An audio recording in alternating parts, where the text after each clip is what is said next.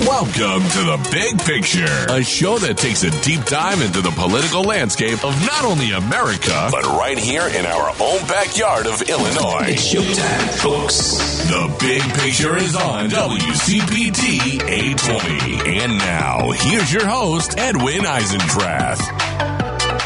Hello again. Happy Saturday. We are uh, in the last month of the year, and I'm beginning to think about the year and what we've learned and what we need to take with us. Um, let me just share some of that with you as we get started today. Because look, this was a, another year of insurrection. And I say that, but you have to remember that January 6th was just one day. This MAGA crowd has never stopped trying to tear us down. In 2023 will be remembered as the year the GOP House majority elevated an unrepentant election denier, the architect of the legal strategy to disenfranchise voters in swing states, to be its speaker. It was a disgrace. It will also be remembered as, you know, predictions are hard, but I'm pretty sure of this. As the year the GOP base opted not to disqualify the multiply indicted Mr. Trump, not to disqualify him for saying that he'll build concentration camps and fill the government with willing attack dogs and use that government to punish his enemies. Nope. Instead, the Republicans chose to make him their front runner. It's disgraceful. It'll also be remembered this way. Just as Lincoln did during the Civil War, President Biden had to deal with insurrection and he had to govern simultaneously. Not easy to do. In a year, um, he's accomplished a lot. You know, inflation is down, the economy is much better. He has managed enormous global crises in a way that's kept them from expanding into true disasters. Um, and this was a year that saw ordinary Americans take up the fight for our democracy to organize and to win. Really remarkable reflecting on all of that and what this year um, has been, I think there are a bunch of lessons we can learn. Important ones. The first, and this is really for you guys listening, because I hear this when you call in, don't panic. Don't panic. We've done this before. There are always people, usually people with power, who want us to believe that humans are inherently unequal and that their group is always supposed to be in charge. The British monarchy in the 1700s, the slave power in the 1800s, corporate robber barons in the 1900s. Oh my gosh. And now, uh, a MAGA aligned with big polluters and a particular brand of Christian nationalism. The particulars are new. The threat is old. Don't panic. Two, our real history is much more powerful than their fake history.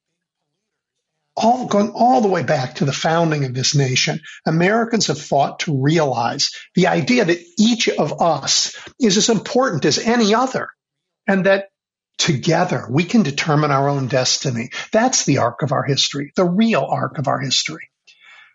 Experts in fascism teach us that, you know, the ones who don't believe that we're all created equal, they're always trying to foist a dishonest historical narrative on the rest of us. That narrative is always the same. Some people are better than others, they say. Some are inferior to others. And a few get to make the choices for the rest. And in this false narrative, the social order that they talk about flows naturally from cultural heritage and religion. So today's MAGA crowd is trying to sell us their latest version of this. I almost said something I can't say. This rubbish. Just, just, just look at the efforts to reshape school curricula or to ban books or to politicize schools by adopting courses from places like PragerU and Bob Jones University and Hillsdale College. I've looked at that stuff. It's awful. So long as we remember our real history rather than their fake one, we're less vulnerable to authoritarian power grabs. Three, the present is better than the past.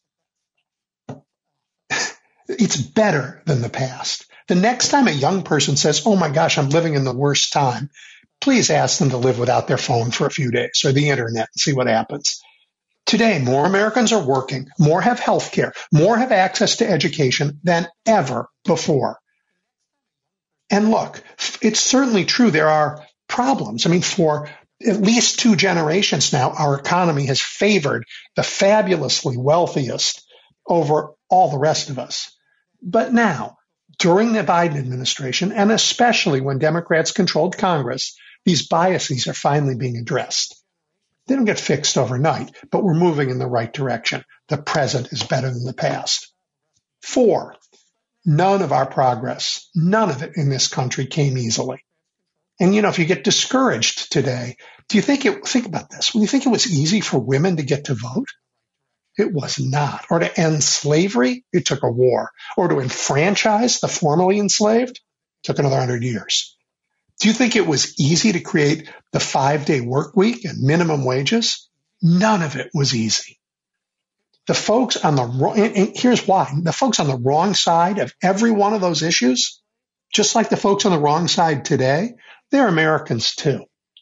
Our task has always been hard because the biggest obstacles we have to overcome are the ones we create for ourselves. It was never easy.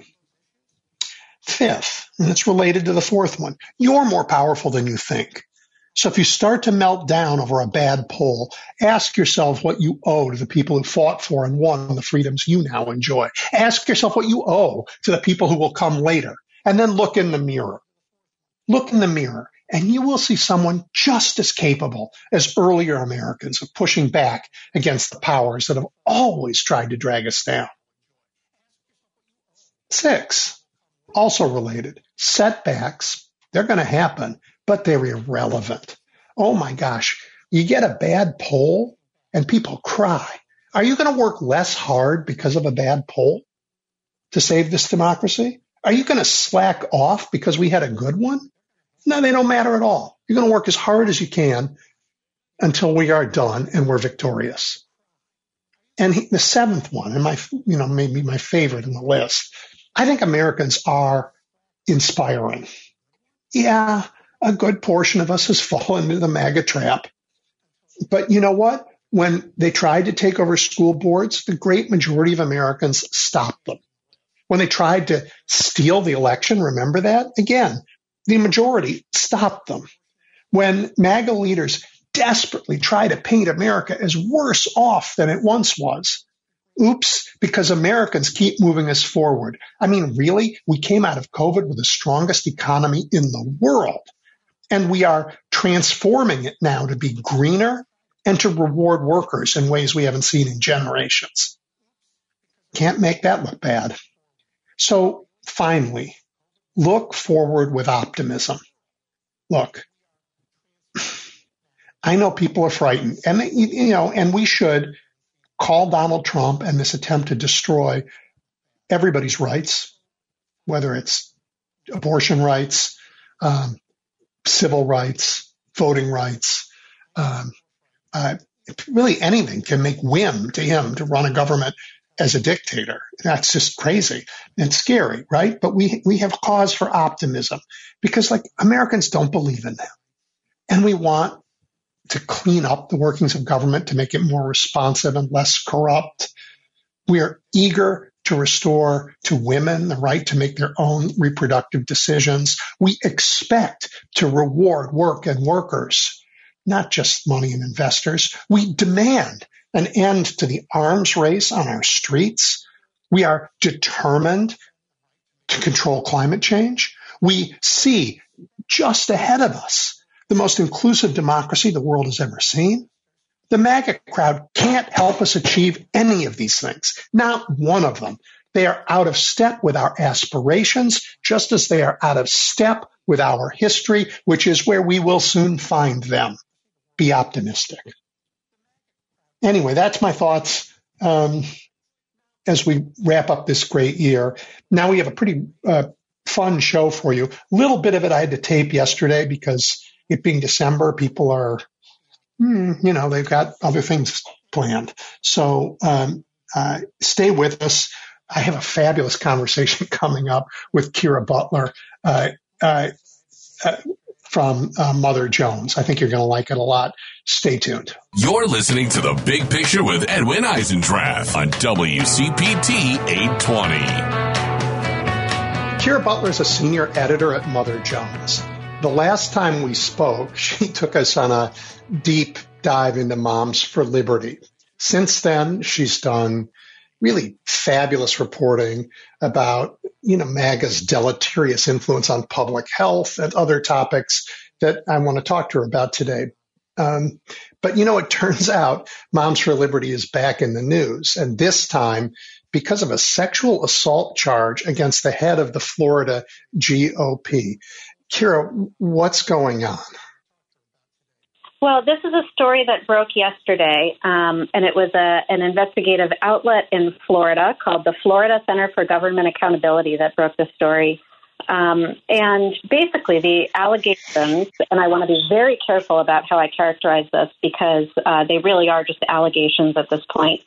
Um, the allegations are that uh, Christian Ziegler, who is the head of uh, the Florida GOP, um, that he uh, sexually assaulted um, a woman who was involved in a long-standing threesome menage a trois uh, with him and his wife, who is Bridget Ziegler, um, who is uh, a founder of Moms for Liberty, um, served on the Sarasota County School Board for a number of years, um, and currently holds a position as at, at, the Leadership Institute, where she does uh, training around school board elections. Um, know, this is a difficult topic. It's a difficult topic for me because I don't care if if Mr. Ziegler and his bride want to have sex together or with three other people or with one other person. I do care um, if any of it's coerced and it's sexual assault. Um, but this is what they do privately. I don't care about. But the hypocrisy of banning books that talk about sex, the hypocrisy of claiming sort of a very traditional, um, you know, family moral high ground while selling this snake oil lies to everybody about who you are and what you're doing is just damaging to our um, to our sense of reality and to our ability to uh, function as a democracy. So I, I guess their private tragedy um, is actual news. I mean, am I wrong about that? I, I mean, I, I'm with you on the fact that you know whatever people do in their sex lives, as long as it's consensual, is really not news. Um, but in this case, I think that part that is newsworthy, the main part that's newsworthy, of course, is the allegation of sexual assault, which um, I understand is being investigated by the police. And um, I think there's another allegation that uh, they videotaped um, these encounters, perhaps without the permission of the third member of the couple. Um, so I think that allegation is probably also newsworthy. Um, the Yuck. other, yeah, the other Ugh. kind of gray area is um, just what you were mentioning about hypocrisy. You know, I guess if you if you kind of by definition, like what they were doing was uh, bisexual at the very least, and this is a group, Moms for Liberty, that has been actively hostile to people who are trying to implement curriculum and stock classroom libraries with books that are inclusive of LGBTQ identity. So that, I think, you know, that is the other part that is potentially newsworthy. So, what's really what, what this story tells me is something. Well, I don't know if it tells me this, it, it plays to my own uh, sense, which may be a prejudice. I, so I want to say it out loud. But I think Moms for Liberty is a fraud. I've always thought that. I thought it's about politics. It has nothing to do with the content of any of the books that they want to ban, nothing to do with the content of any of the curriculum they want. They see it by looking at polls as a way to divide us up, weaken the democracy, and take power. Um, and that's how they're funded, after all, by political operators. That's why the chairman of a Florida Democratic Party um, is related to this effort that's supposedly not partisan, but about protecting the children. I think it's a fraud. And I, I think this, this story confirms that feeling for me. Um, and so I want to ask you, is that just my prejudice because I don't like them or, or, or is it real? Well, I, you know, I think we have to be very careful about how we're using the word fraud, right? Like I wouldn't use that word because there are legal implications, right? So that would I'm imply sorry, I don't that, mean legal fraud. Yeah, you're you're absolutely Yeah, right.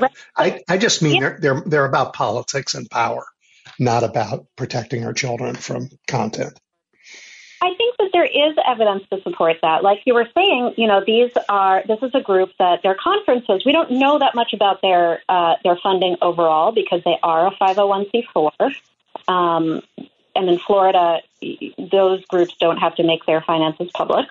But we do know who sponsors their conferences. And um, two of the main sponsors are the Leadership Institute, which is this conservative training group that Bridget Ziegler works for, and uh, Heritage Foundation, which of course is a um, conservative think tank, a very kind of old and venerable conservative think tank, um, and and very far um, to the right in its in its views. Um, so it, you know, and I, I do think, you know, when you look at their track record, um, in this last election, uh, Moms for Liberty and other parents' rights groups uh, ran candidates that did not do as well as they had over the past year, year and a half. But before that, um, this was a group that was that had been very successful in propelling those conservative candidates to victory in school board races. And I do think that uh, getting people to be engaged in those local races is a very smart strategy to kind of boost uh, political engagement in um, in the party that, that you support. Um, and it's it, it is a strategy that uh, that Democrats uh, perhaps have ignored um, to their own detriment. And so this this is a group that kind of swooped in and saw these school board races, these library board races, um, as an opportunity uh, to kind of uh, get people engaged in conservative politics. I think you're absolutely right. But here's the funny thing about democracy is when when when um, one partisan actor does something, it creates a reaction. So um, often that reaction, sometimes that reaction is, "Wow, that was pretty good. I like what they've done. They passed this infrastructure bill. I kind of like that." Um, or it's, "Hey, they banned abortion. We really don't like that, and we're going to show up to vote." Or in this case, Moms for Liberty thought they were going to um, uh, wake up their base, and they did. But the reaction amongst regular moms and dads, and you know, people who are involved in their kids' education is, you are not hijacking my school for your political agenda, and that's why they got their clock cleaned all over the country. I mean, Iowa's not a blue state, and Moms for Liberty got slaughtered there. Um, so uh, you're right to point out that it was a wake up strategy for their base, but their base is not a majority, and the majority didn't like it. Yeah, I think I, I think I, you know it's probably early to say whether this last election was uh, reflective of a, a kind of a um, a change in the in the in political sentiment more broadly. Um, but you know, I, I think you're right. I think you know people uh, perceived some of what these parents' rights groups, including Moms for Liberty, to be doing, um, did not resonate uh, with with what they wanted for their for their schools for their children. Yeah.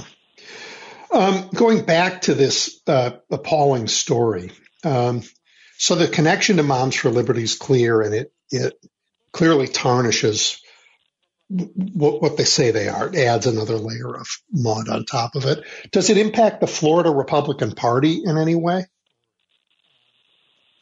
Um, I think that's a good question, and, and I don't I don't think at least last I looked, no statements had been issued or anything like that. Um, but it is most certainly a bad look for Christian Ziegler.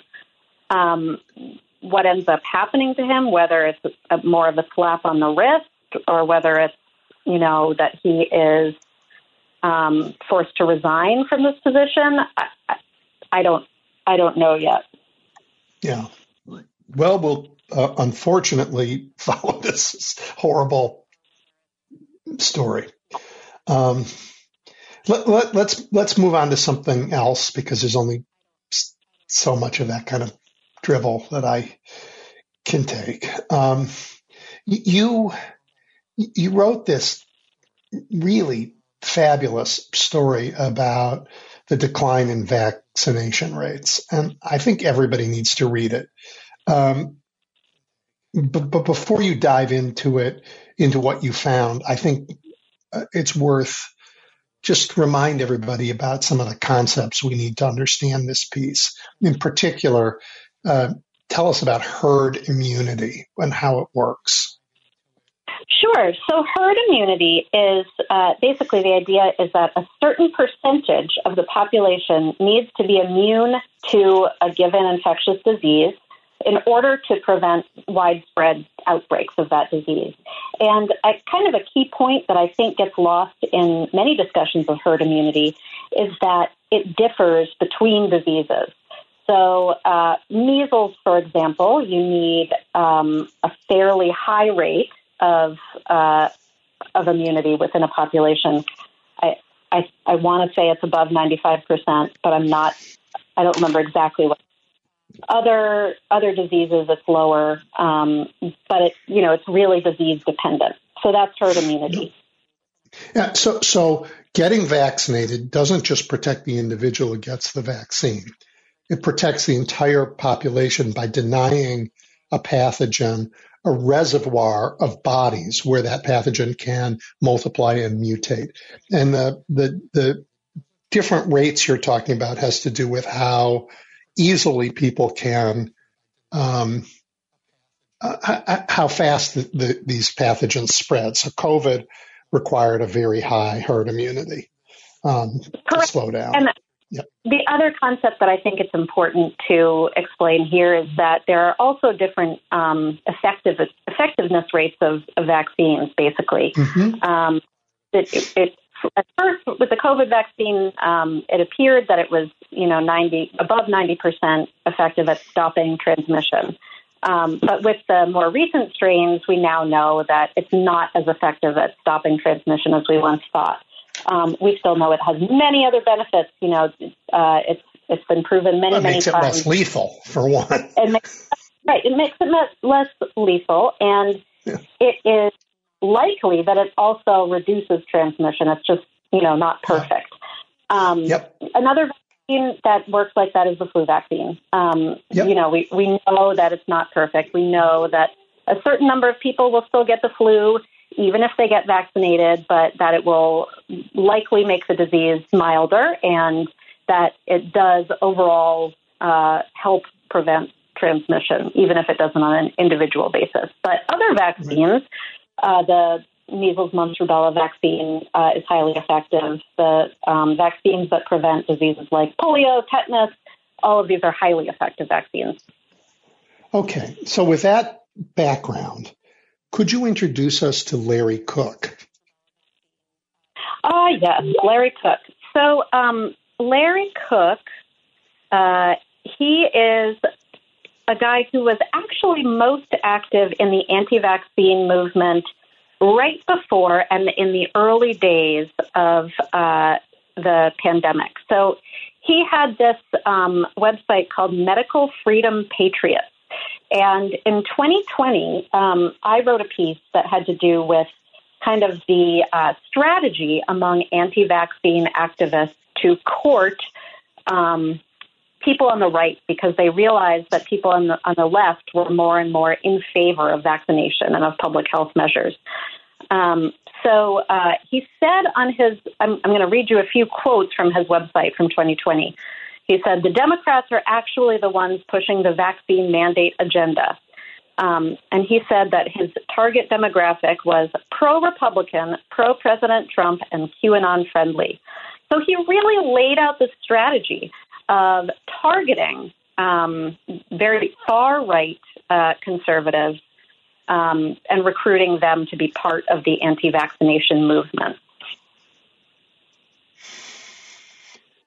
Yeah, I, just between us, I can't call these people conservative. There's nothing about our history they want to conserve. They're as radical a bunch of of Americans as we've ever had, um, uh, accepting all kinds of crazy and considering it, you know, new and important isn't what anybody used to think of as conservative for sure. Um, right. Yeah. Okay. So Larry Cook says, "Hey, I got it. We can, we can, we can go to people who are susceptible to, you know, QAnon conspiracies and spread."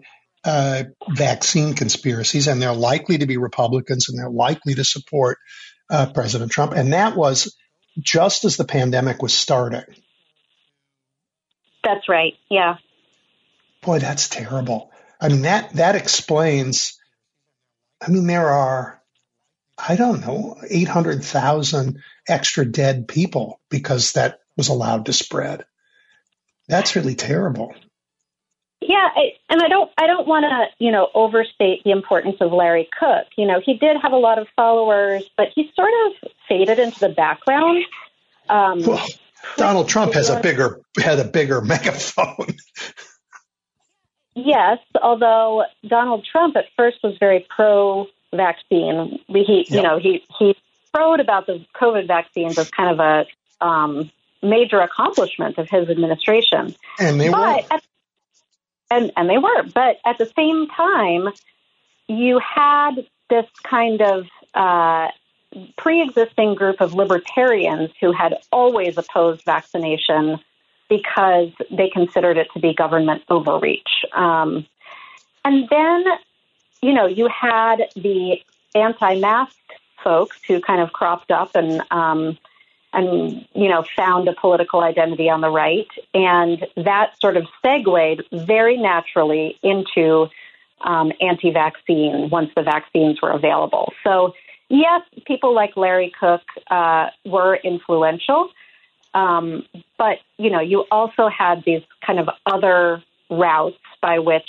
uh, anti-vaccine activists recruited people on the right, and by which people who were not necessarily against vaccines before COVID found themselves then opposing vaccines. So, fast forward to today, what's happening with, I mean, vaccinations are required for kids to go to school in almost every state, in every state, I think, um, because it's like undeniably beneficial to the whole society, so not just to the individuals. Uh, so, so what's happened That's to true. vaccinations? Yeah, I just wanted to, to make a quick note on that. That you're right that vaccinations are required for school in every state, but uh, the rules differ from state to state about how you can get out of that requirement. Um, in some states, you can't get out of the requirement. In some states, you need um, a medical medical excuse. In some states, they have a religious or ideological excuse. So um, so, and that that will be important for um, what I'm going to explain about what has happened. But I wanted to start by saying also that um, in 2021, when it became clear that the anti-mask mm-hmm. folks um, had also started uh, rallying behind anti-vaccine causes, anti-vaccine groups. Um, I called up a, a prominent um, medical group and I asked them are you worried that uh, anti COVID vaccine sentiment is going to turn into anti vaccine sentiment in general? That these folks who are against the COVID vaccines are going to be drawn into some of this, the more kind of conspiratorial corners of um, uh, of this world, and that they're going to start opposing these highly effective routine childhood vaccinations, measles, mumps, rubella, polio, tetanus, etc. And that this medical group that I talked to said, no, no, no, we're not worried about that. That, you know, people, parents are worried about COVID vaccines because these vaccines are new and they're, you know, new mRNA technology and they just have questions about that. Fine. I said, great. Um, but, you know, I had, I had my doubts. Um, and sure enough, last year, Florida uh, began to see declining vaccination rates in routine childhood immunizations. And uh, about, I, want to say, eight months or so after that, um, the latest national uh, vaccination figures came out, and that was just last month. Uh, yeah, just last month, November 15th was when I wrote the piece. Um, and uh, so the percentage of kindergartners who are fully vaccinated declined from 95% in the 2020, 2020 to 2021 school year to 93% in 2021 to 2022. Um, that might not sound like a lot, um, the decline of two percentage points, but it's below pre pandemic levels. And uh, remember, when I was talking about the herd immunity, these percentage points really matter when you're talking about herd immunity. The difference of a few percentage points can really make a big difference. Um, the other thing that happened is that requests for exemptions increased in 41 states. And in 10 states, more than 5% of parents made those requests. Now, that is really significant, um, again, because of that herd immunity. The story that you told about um, how you checked before was just was just beginning with uh, a medical group to get to sort of take their temperature about how worried they are. Um, and you wrote about this in your piece. It's one of the reasons why you're such a wonderful writer. You you um, don't just tell the story; you tell the you you you tell the story and you talk about the story in such an interesting way with such uh, you know sort of diverse and informed set of voices. It's one of the reasons why I like reading your stuff. Oh, thanks. Um, so I found a little bit of information about. So I, am looking at something now that all of the the ten states were in the West and the Midwest, which is kind of interesting. Um, the uh, the state that had the highest uh, percentage of vaccination um, exemption requests was uh, 12 percent in Idaho. Yeah, that somehow that doesn't surprise me. Yeah, Idaho. I'm surprised. I'm surprised Louisiana isn't on the list, frankly, or Florida, given the way the governor um, has talked about vaccines. So um, uh, it's just America. One of the other lessons we always learn is that this is a more complicated and interesting country than we think. That's right. That's right. Um, you know, I think some of those states uh, in the um, upper upper Midwest to West um, have very strong libertarian communities, um, and that could be well. Yep. Okay. So, so, um, so we see vaccination rates come down, putting us uh, at a bit of danger. What what is there a response to this from CDC or from uh, state public health officials or from the same medical folks you talked to in the beginning? Um, I, you know, CDC has issued um, statements about this, and they are they're very concerned. Um, but I think that you know what they are battling right now is really an epidemic of misinformation, um, and it's you know we've seen over the last three years it's incredibly hard to kind of uh, put these put this misinformation and disinformation back into that Pandora's box. So you know, I think what a lot of public health officials are hoping is that this will be a wake up call um, for public health agencies to invest a lot more in studying uh, how people uh, become kind of radicalized in anti vaccine communities and figuring out the best ways to uh, combat that misinformation. Um, folks like uh, Robert Kennedy Jr. aren't helping. No, we do have some high profile people who are actively spreading this anti vaccine um, disinformation. And RFK Jr., who is running for president and is the chair of Children's Health Defense, one of the largest anti vaccine groups, um, he is he's one of those people. Um, he will he will say, and he has said many times in interviews with um, you know various outlets. He's said that he's not anti-vaccine, that he's never been anti-vaccine, but uh, there there are ample um, instances where he has espoused uh, anti-vaccine views. Um, he said in an interview, um, I think maybe a year or two ago, I see somebody on a hiking trail carrying a little baby, and I say to him, "Better not get them vaccinated." I don't know how you could possibly spin that as not being anti-vaccine. Yeah, or chairing the board of a huge anti-vax group. I mean, right. Argument is that he it's not anti-vax. It's just you know he wants transparency. He says Children's Health Defense is not anti-vax, but um, I, I think that you know that that strains um, credulity. Okay, so just I want everybody listening to understand this concept of herd immunity and how important it is because you may think it doesn't matter. You're an adult you don't care about a parent saying their kid doesn't need to be vaccinated in the school down the street. But creating reservoirs for pathogens to flourish means that those pathogens uh, mutate, that the vaccinations you got 30 years ago might not work again.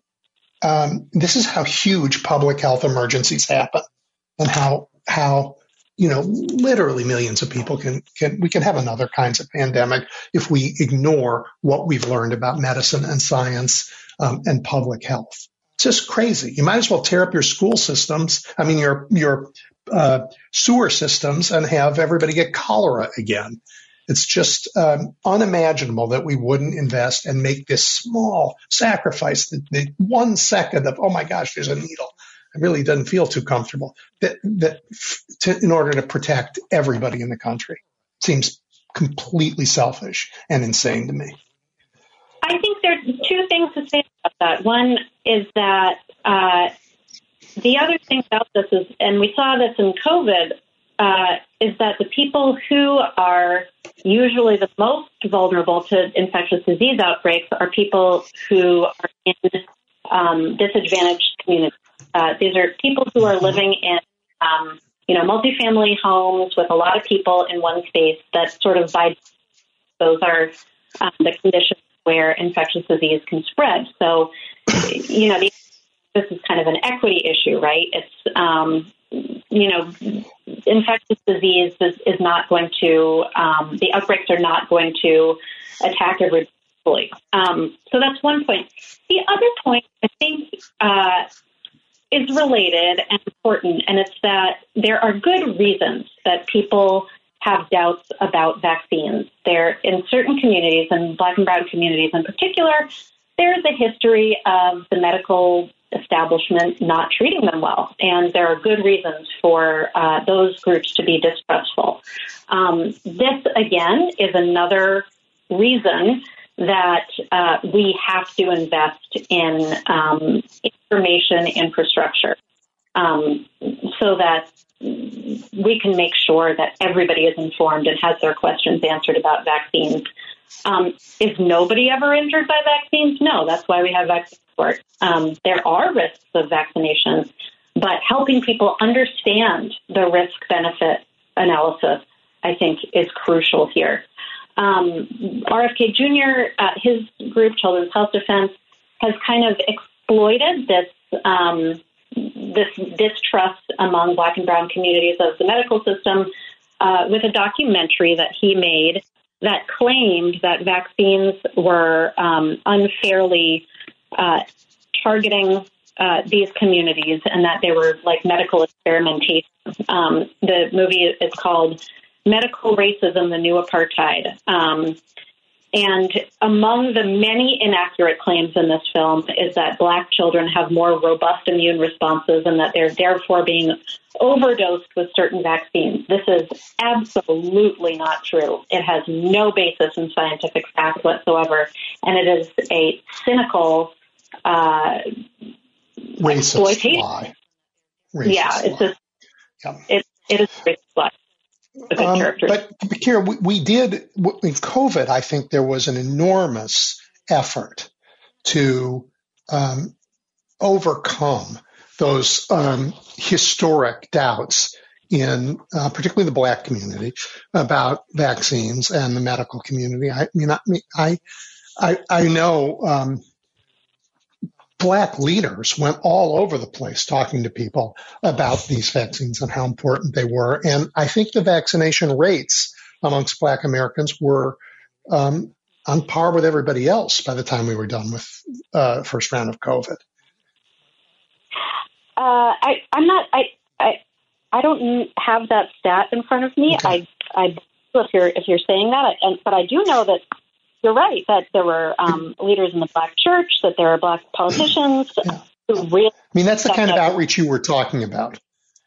Right. So I, I, I raise it to say we are capable of doing this and we're capable of sustaining it, and we need to for people's health. Absolutely.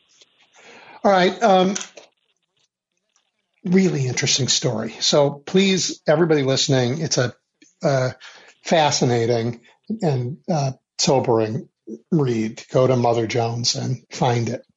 Um, you have another story I want to talk about. Um, this was um, terrifically sad.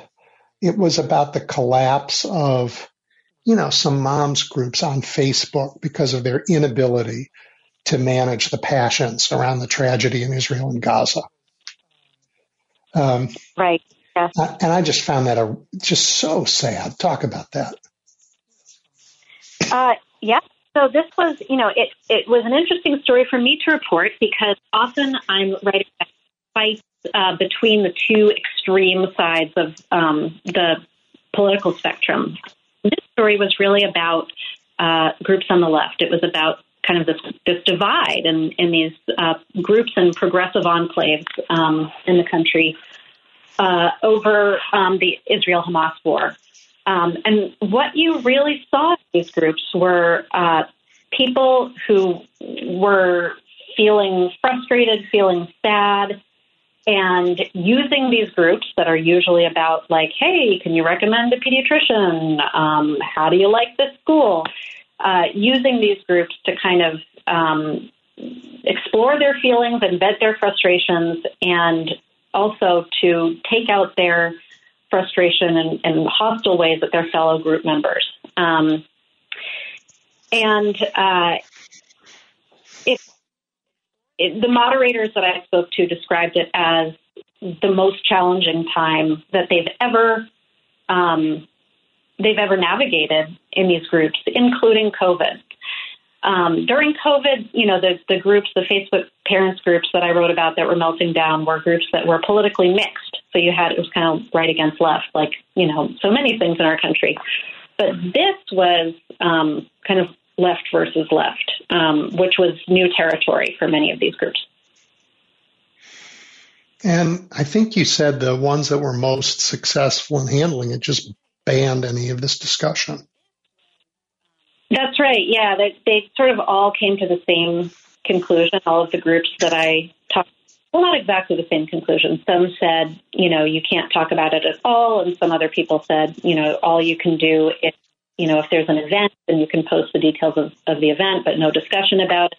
People, you know, turned off comments, but um, you know, it really it seemed like there was there was not going to be a resolution to this. People were not going to talk about this in a way that was constructive. People were tearing each other down.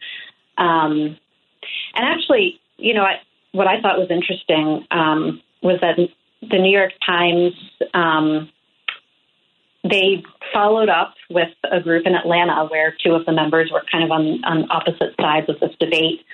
And these two members had decided to meet up in real life and you know figure out whether they could find any common ground. And the conclusion of that piece in the New York Times was really that these two women left that encounter not feeling like they had gotten any closer to um, to convincing the other one, uh, or even to making the other one understand their point of view. Yeah, I find it so sad, um, and I think it is. It certainly speaks to how divisive and emotional and um, painful what's going on over in that part of the world is. But it, but it also speaks to our inability in this country to talk about things that are difficult with each other in ways that um, um, respect each other's humanity. I mean, and I know in this particular issue, I have relatives who live in Israel. I mean, you know, and and and I have a business partner for many many years who's Palestinian, and um, uh, so far we've managed this hurdle by acknowledging you know all of the things that need to be acknowledged including where there are differences but all of the things to be acknowledged. But it's terrifically hard. And it, and and the expectation that everybody will feel what you feel. Um, and if they don't they're somehow um, you're not heard or you're an enemy. That's really dangerous. I mean, it goes back to the very beginning of our conversation about how we tear ourselves apart. This is um, this is a skill we need to have. It is, but I, I think you know one point that I want to make. Um, I talked to uh, an assistant professor at the University of Maryland College of Information Studies. Um, this guy, his name is Cody Buntain, and he researches response to crises on social media and also how the platforms themselves respond to this. And what he was saying is that social media platforms actually reinforce the polarizing dynamic. Um, platforms like Facebook will push content that gets a lot of engagement and people tend to engage more with content that's emotionally charged. So there's a way in which, um, yes, we do need to get better at having these discussions um, and and having them respectfully, but um, social media platforms are incentivizing us not to.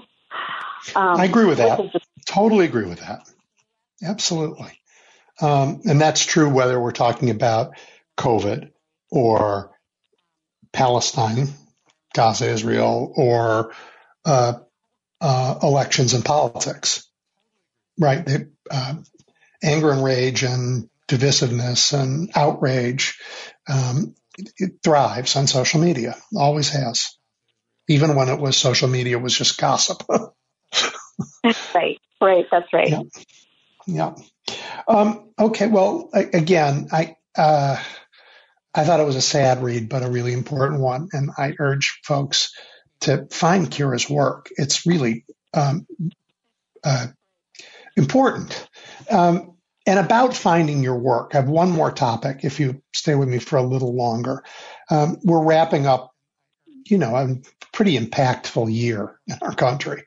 Um, and one of the uh, areas in our life that has been impacted is journalism.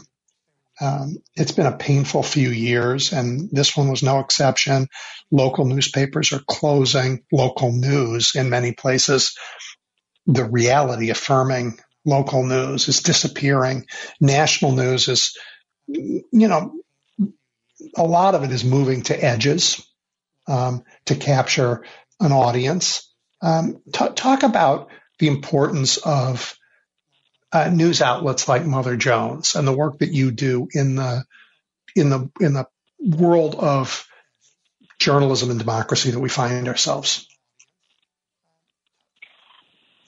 Well, all I can really say is that journalism is essential for a functioning democracy, and uh, my colleagues um, are devoted. They they work every day um, to shine a light on the issues that people need to know about in order to um, make their decisions at the ballot boxes.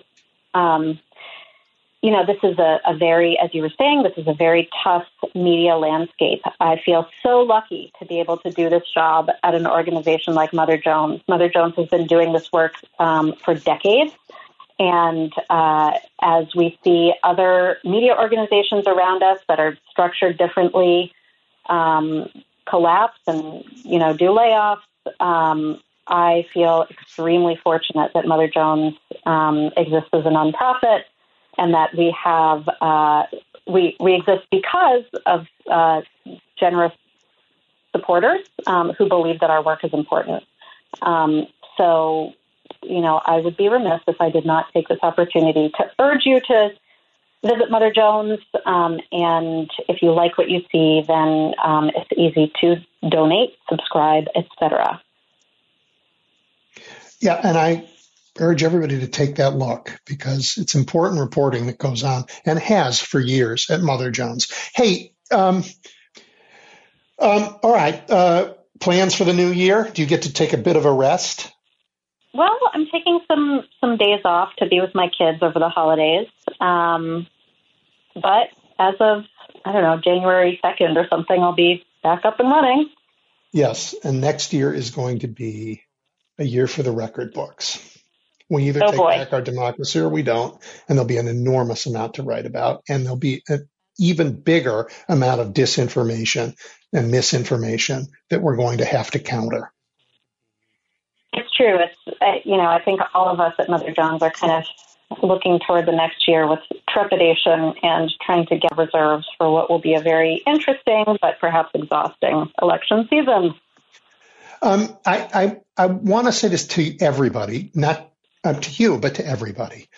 Um, the the folks who've said, you know, we aren't all created equal, and the social order given by God means some people get to decide for everybody else. This isn't new, right? I mean, the British thought it in the 1700s, the slave power thought it in the 1800s, the robber barons thought it in the 1900s, and we have people who are pushing that same stuff today, and we've beaten them every time and we're going to beat them again. It's going to take all hands on deck. It's going to take an enormous amount of work, but none of us is is a, you know incapable of that work. We're as tough as the people who came before us. And you demonstrate it in your writing all the time and what you choose to write about and in your writing, Kiera. And everybody listening, you can do it too in your own way. So um, again, I really appreciate your coming on and your sharing your good work with us, and I know it will continue in this magnificently important year to come. Thank you so much for having me, Edwin. Take care. You're listening to The Big Picture with Edwin Eisendrath on WCPT 820. All right, everybody. For uh, wow, a couple of years now, I've uh, been lucky enough to be talking with Sam Levine. He is the Guardian's guardian of democracy. He covers voting rights, elections, and legislation that impacts the strength of our democracy. And he's back with us today. Hi, Sam. Hi, Edwin. How are you? Thanks for having me again. Good. I hope you had a good Thanksgiving. I did. Thank you. Um, and recharged for what's going to be a crazy year. Hey, Yeah, gearing Uh, up let- for next year. Yeah, let, let's start in the I don't think they'll ever learn category. So let me ask you about Republicans who sit on election boards and or and, and continue to sort of refuse to certify results in the last election. And I think um, sort of offline we've talked about this happened. You know, there were refuseniks in Arizona and also some in Georgia. What can you tell us about that? Well, in Arizona this week, there was really huge news that the Arizona Attorney General indicted two county supervisors in Cochise County who refused to certify the 2022 election. And they were eventually forced to do so by the Secretary of State. But the Attorney General indicted them this week on charges that they were interfering with the certification of elections. And it's a really important case because I believe it's the first time that local officials have been criminally charged for trying to block the certification of elections. And something similar happened in Georgia more recently. There were local officials in the metro Atlanta area, this was all reported in the Atlanta Journal Constitution, that refused to certify the results of local races, bringing up baseless claims of you know issues with the machines um, and things like that. And you know, this is a concern that we sort of saw play out in 2020, again in 2022, of these local boards that have enormous influence over the certification process. This is just sort of officializing the election results, can hold that up um, and have wide ability to slow that that process down. And I think there's concern that in 2024, as Donald Trump and, and allies continue to claim that you can't trust the results of elections, that these boards will continue to do that. So far, however, they've had no um, fundamental impact. They've slowed things down maybe a few days, but they haven't they haven't been able to stop um, uh, an election from being certified. Um, is that right? That's right, Edwin. There hasn't been any of these efforts that have successfully stopped the certification of elections. And what we've seen in many places is that when uh, a board holds this up, that the Secretary of State or the Attorney General or private parties will often sue and go to court and force the counties to to certify the election. And and now, I guess, for the first time, as you just told me, uh, in Arizona, um, there's a criminal uh, penalty that could hang over these guys. That's right, and I think that the thinking there is that you know this serves as a deterrent um, for other local election officials um, who might be thinking about this, who might be inclined to try something similar. The attorney general is saying that there will be consequences, that um, there will be a penalty if you refuse to follow your duties and certify these elections. I think this is very much a warning shot um, to other officials who might be thinking about this and a way of, of holding these officials in Arizona accountable. Yeah. I mean, I, I, again, this is in the they don't ever learn category, but while I, it, to me, it feels like after, you know, several years of a concerted attack on elections and on, on our democracy, the democracy is fighting back and trying to protect itself. Um, and these guys haven't gotten away with it. They're still trying, um, but now they're criminal penalties. And, um, and I, I, I, I mean, it'll get worse until it is over, but I think we're um, fighting back. In the same well, category, where, go ahead. Sorry, Sam. Well, I was just going to say, Edwin, that I think the story of the last year or so has really been the hunt for accountability in election denialism. And, you know, for the first time since the 2020 election, we really saw mechanisms springing to life to try and hold actors accountable who tried to overturn the election. So, you know, we see that in Georgia with the wide ranging criminal case charging Donald Trump and his allies to try and overturn the election. You see that in Jack Smith's case in the election interference case. You see that in this case in Arizona, um, holding the the county supervisors uh, accountable for refusing to certify an election, and you see that in Michigan, where you know the the people who served as fake electors are also being criminally prosecuted by the attorney general. And I think this is really to ensure that there's no moral hazard for these people, that they really understand that if you do this, um, if you undertake these kinds of efforts to subvert democracy, that you will be held accountable um, in, in, a criminal context. Yeah. Um, uh, not in every state yet, for sure. But um, I think it's a I think it's a hugely positive step.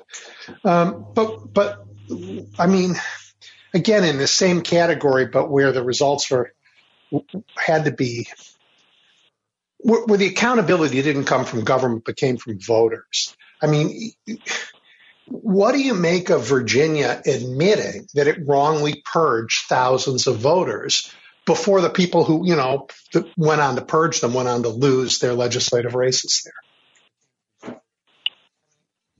Well, this was a, a really significant issue in Virginia in the lead up to the elections um, last month in November. And, you know, this is something that I think was a huge embarrassment for the state of Virginia. You know, for months the state had said that it was correctly removing um, people from the rolls who had a felony conviction, and then abruptly reversed course and said that actually, um, you know, it, it had erroneously moved people who who should have been eligible. And you know, I think the state did everything it could to uh, try and fix that error before the election, but it was, you know, in the lead up to the election. It was in the final weeks of the election. And when you see an error like that happen so close to an election, it's really, really um, concerning. And I think it really shows that states are disorganized when it comes to these, you know, important um, matters of, of keeping their, their voter rolls organized and um, to, to remove an eligible voter um, from the voter list through no fault of their own should be a five alarm fire for any state. Um, and, you know, I think that it's a huge, huge embarrassment for the state of Virginia.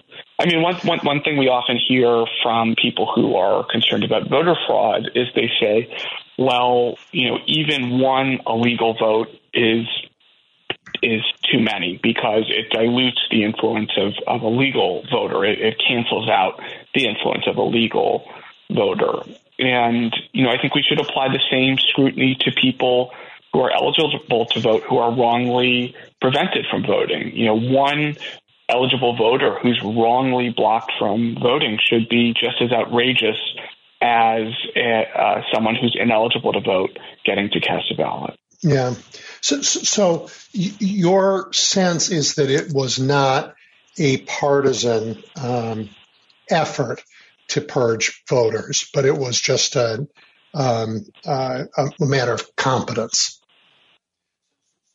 Yes, I think all the reporting that we've seen, and there's been really excellent reporting from Virginia Public Media on this, mm-hmm, mm-hmm. has has shown that it was an administrative error and the Department of Elections um, in, in Virginia just refused to admit that they had made a mistake in the lead up to the election. I was reporting on this, and they refused to even say um, the extent of the problem. You know, in the beginning of October, they said, oh, it's only a few hundred voters who are affected. And then three weeks later, in the final week of the election, they said, actually, mm-hmm. it's thousands of voters who have been affected. And I think that is more about bureaucracy and um, just a significant error. Um, but there's no evidence that this was a partisan Okay, um, good. effort. Good, good. Who's responsible? Who's who appointed these guys? Is it a bipartisan? Is it?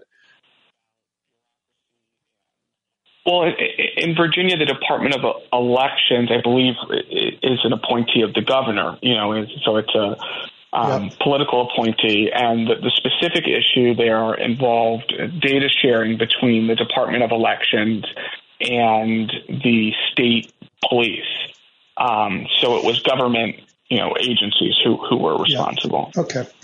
All right. Let, let me ask you the same question about Ohio, where um, there they, you know, I mean, election rolls are normally purged of people who are no longer eligible to vote, but they delayed purging the vote for a for an August election where they wanted as many people to vote as possible to perhaps change the rules on changing the Constitution. And then they engaged in a purge during the last election where they were voting on a constitutional amendment on abortion.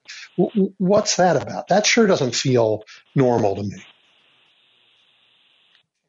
Yeah, Ohio has been very aggressive in the way that it removes voters from the rolls. There was a case that dealt with its its process that went all the way to the Supreme Court a few years ago. The Supreme Court upheld Ohio's process, but you know, anytime you have an effort to mass remove voters um, anywhere close to an election, um, you know, I, I think it should be looked at with a lot of scrutiny. You know, under federal law, you can't um, remove voters within a 90 day window close to a, a, federal election. You can't conduct a mass removal of voters in that window. And you know, in Ohio, they've said that you know the the timing of the purge was related to the timing of elections. There wasn't really um, a time a good time to do it. But I just think that anytime you have an election approaching, you should be extremely careful about undertaking, um, you know, a- any kind of mass removal of voters. And I think in Ohio, you know, the suspicion of that was just exacerbated by the fact that, you know, like you mentioned, Ed, when the, the elections this year dealt with highly um, controversial issues. Um, Ohio passed a referendum to protect abortion rights in November. Um, and the Secretary of State, who oversees elections in Ohio, was very um, closely involved on the political side of, of that campaign while also administering the election. So I think that's why it drew a lot of, of scrutiny in Ohio.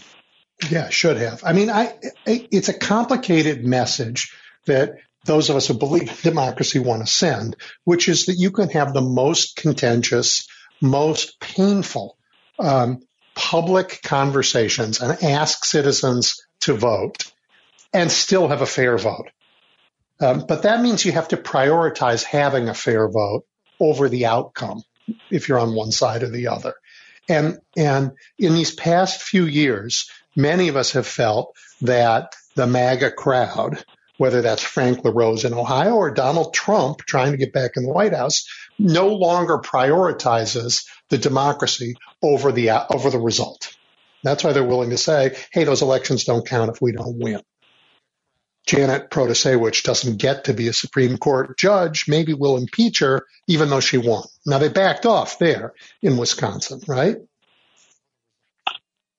That's right. In Wisconsin, there was chatter about removing Janet Protasiewicz, who won a state a seat on the state supreme court in April by 11 points. She's a liberal-leaning judge, and, and her victory flipped control of the Supreme Court um, to liberal control.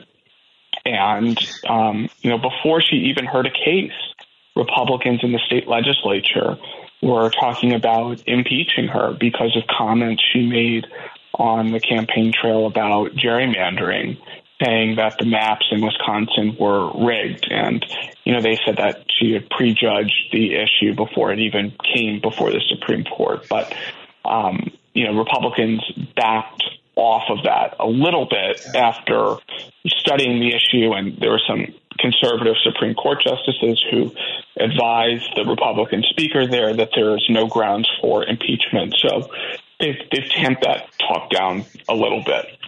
And now that court is hearing a case on the maps, right? That's right. This, the Wisconsin Supreme Court heard oral argument in a very important case challenging the state legislative maps in Wisconsin. These are the maps for the state assembly and the state senate, um, which are considered the among, if not the most gerrymandered maps in the United States. And just to give you an idea of how gerrymandered they are. Um, in the Wisconsin Assembly, Republicans have not gotten fewer than 60 of 99 seats since 2012 when they, they redrew the maps. And they've gotten around half, sometimes less than half, of the statewide vote. So they're translating you know, 45, 50% of the statewide vote into almost two thirds of the seats in the state legislature. There's almost, it's basically impossible for Democrats to ever get anything close to a majority in the Wisconsin assembly. And yeah, this. Go ahead. I didn't mean to interrupt. Keep going. And, and this challenge at the court is taking sort of a very narrow challenge to the maps. It argues that many of the districts, I think it's 75 in total in the state legislature, are non contiguous. They're sort of weirdly shaped and have detached pieces um, that are part of it. And Wisconsin is unique um, in this. There are it has far more non-contiguous districts than than any other state. And the Wisconsin Constitution says that state legislative districts have to be contiguous. So the challengers are saying that the maps need to be redrawn based on, on this problem. Now, um, a few years ago, the Ohio Supreme Court ruled that their legislative maps were unconstitutional, and the legislature ignored them. And we'll get back to Ohio in a second. Um, but in Wisconsin, the law is different. Am I right that if the Supreme Court rules that the maps, that the legislative process failed on the maps, the court itself can draw new maps? That's a, or order, or order somebody else to draw them. So, so there's a there's a chance that, um, unlike in Ohio, the court actually has the power to make a difference. That's right. In Ohio, there was a constitutional amendment passed dealing with redistricting that specifically did not give the Ohio Supreme Court the power to draw maps. And it produced this sort of deadlock where the court kept striking down the maps and then the legislature refused to draw ones that were constitutionally compliant. Wisconsin is different. The Supreme Court um, has signaled that it has the power to draw a map. It is not going to hesitate to appoint a nonpartisan special master to help it draw the maps. And so, yes, very well could wind up um, producing its own map.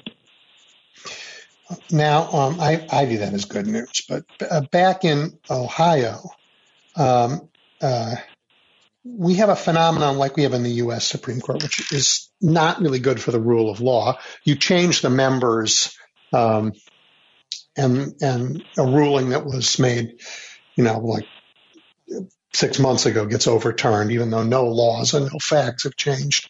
Um, they changed the law so you could run as partisan candidates for what had been a nonpartisan Supreme Court um, and Republicans won. And I believe this week uh, they reversed the decision on the constitutionality of those legislative maps, saying, "Hey, you know what? They were wrong before. It's actually perfectly legal to have drawn the maps we've drawn." Is it, do I have that right?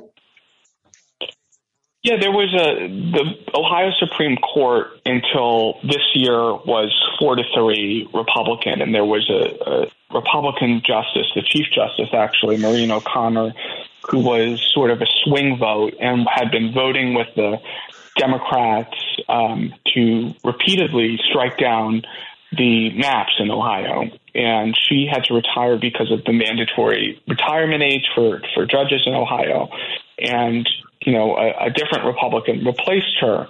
And the new Supreme Court has been much more sympathetic to the maps. They've uphold the upheld these maps that that um, are clearly still very distorted in favor of Republicans, and it's a very clear example of how a change in personnel um, yeah. on a court can result in totally different outcomes. So the optimism we had in the beginning when we talked about how the country is beginning to defend itself against folks who are who are either not certifying elections or just, you know, otherwise interfering with the workings of democracy. That's not happening everywhere, even in the country. And case in point would be Ohio. Hey, um, Sam, are there any other uh, significant issues in states that we ought to know about as this year ends? Um, I'm trying to think. I mean, one, one other thing I think that's wor- that's worth mentioning is that in Ohio, you know, because of this, you know, disaster with the litigation over the maps, there is now a push to strip lawmakers entirely of their power to draw maps. Um, they are trying to get a measure on the ballot in 2024 that would create an independent commission to draw maps. And right. we've seen in places like Michigan um, that a switch from the legislature to an independent commission can produce maps that are much more competitive, that are much more balanced. Um, and um, I think that would be a, a sea change in in Ohio if that were to pass. Yep. Yeah, at the um, end of um, the day, it's the voters and the people who are going to have to save it.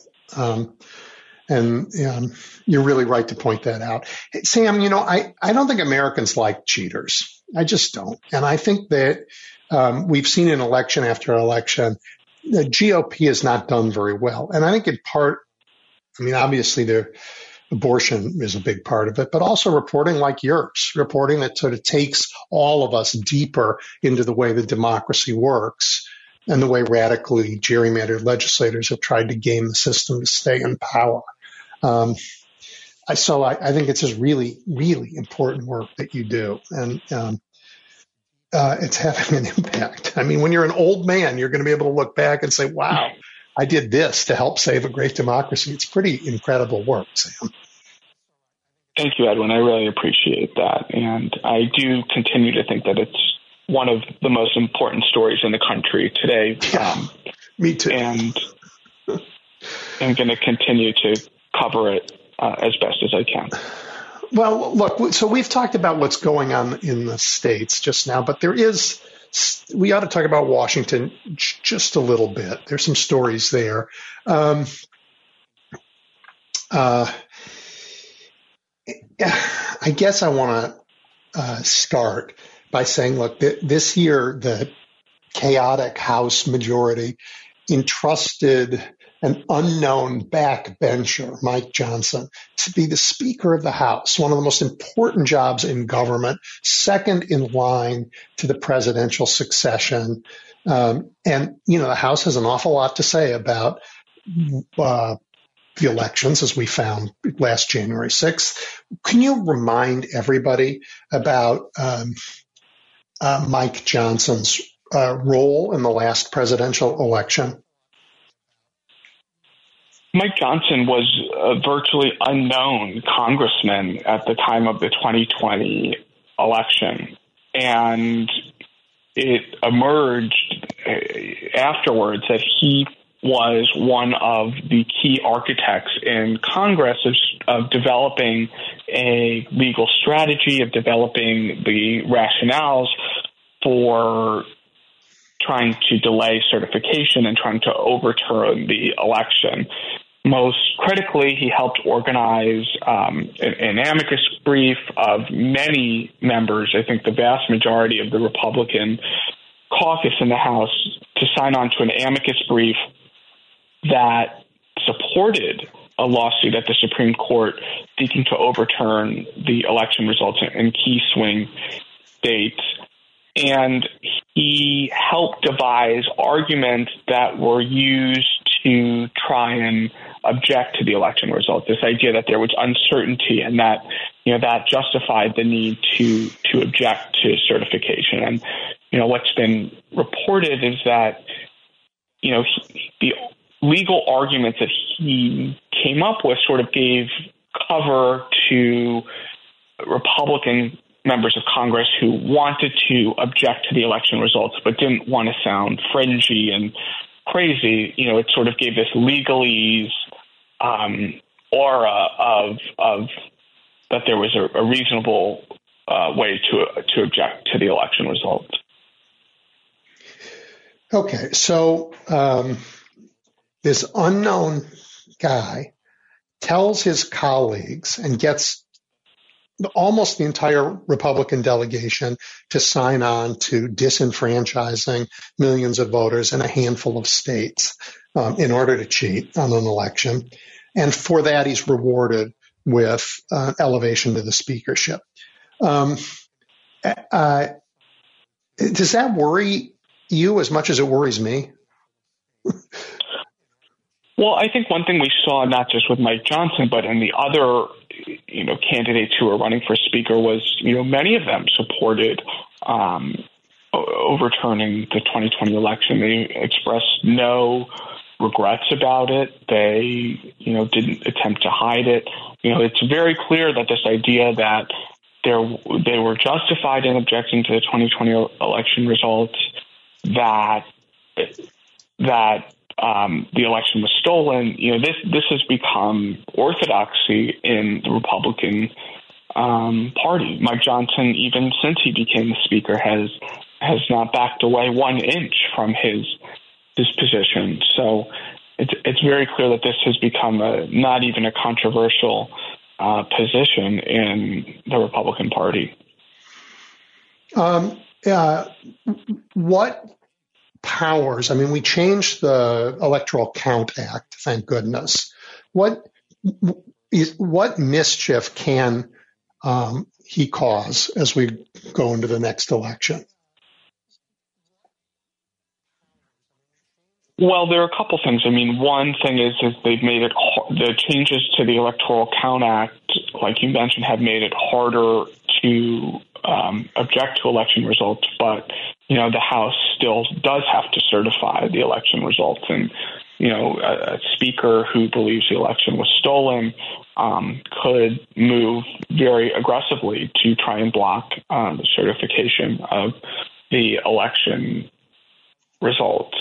Um, you know, the House also has broad investigative powers. We've seen this with numerous investigations, whether it's you know the Benghazi investigation, the the January 6th investigation, the investigation right now into you know Hunter Biden, and you know a speaker who wants to um, raise alarms, raise uh, you know overplay fears about voter fraud, could launch you know investigate use the investigate investigatory power of the House to to raise those concerns.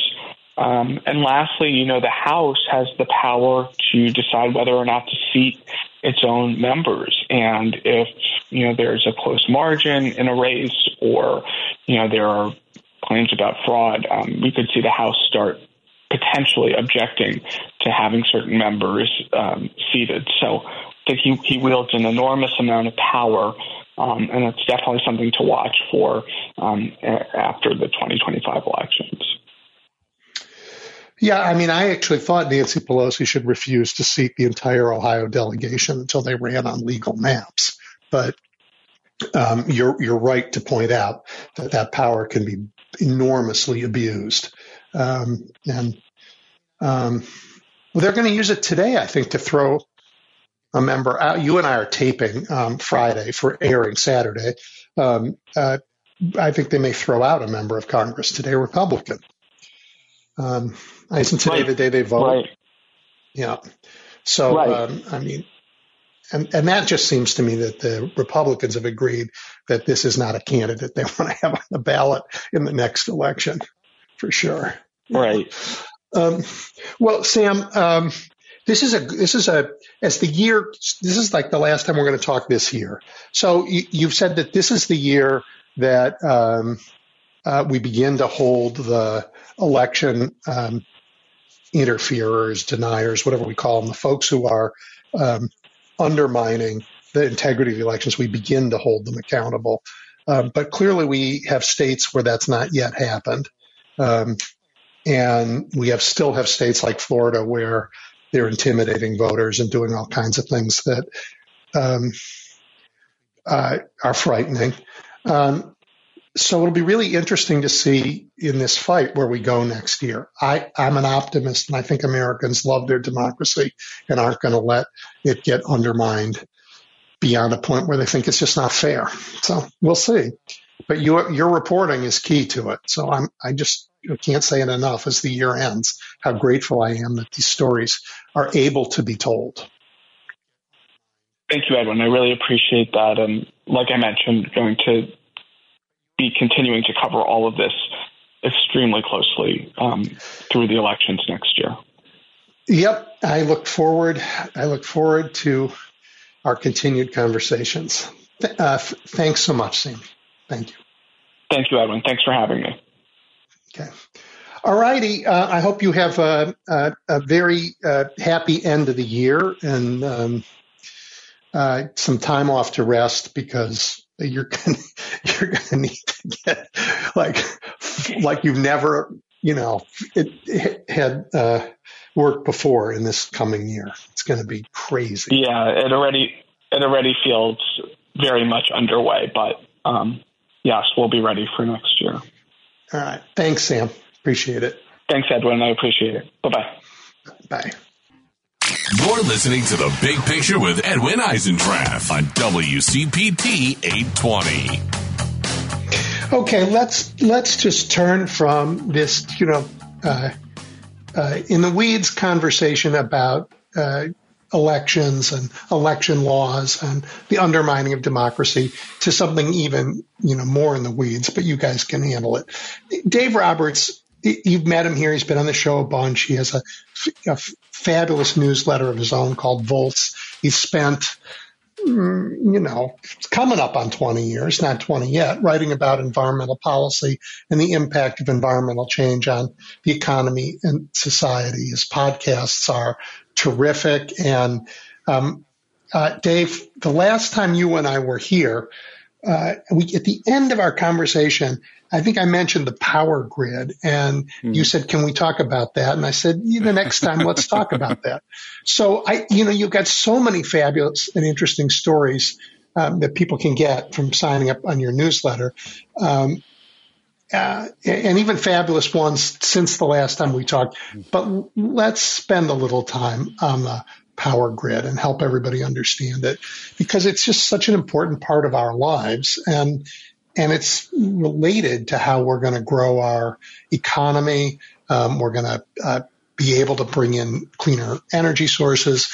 I, you had a great, and forgive me, I mean this is a compliment, extremely nerdy conversation with Astrid Atkinson, which I started and I, I had I could not turn it off. It was fabulous. But before we talk about that and data and all that, can you describe for the non-engineers here what the power grid is and maybe even how it came to be?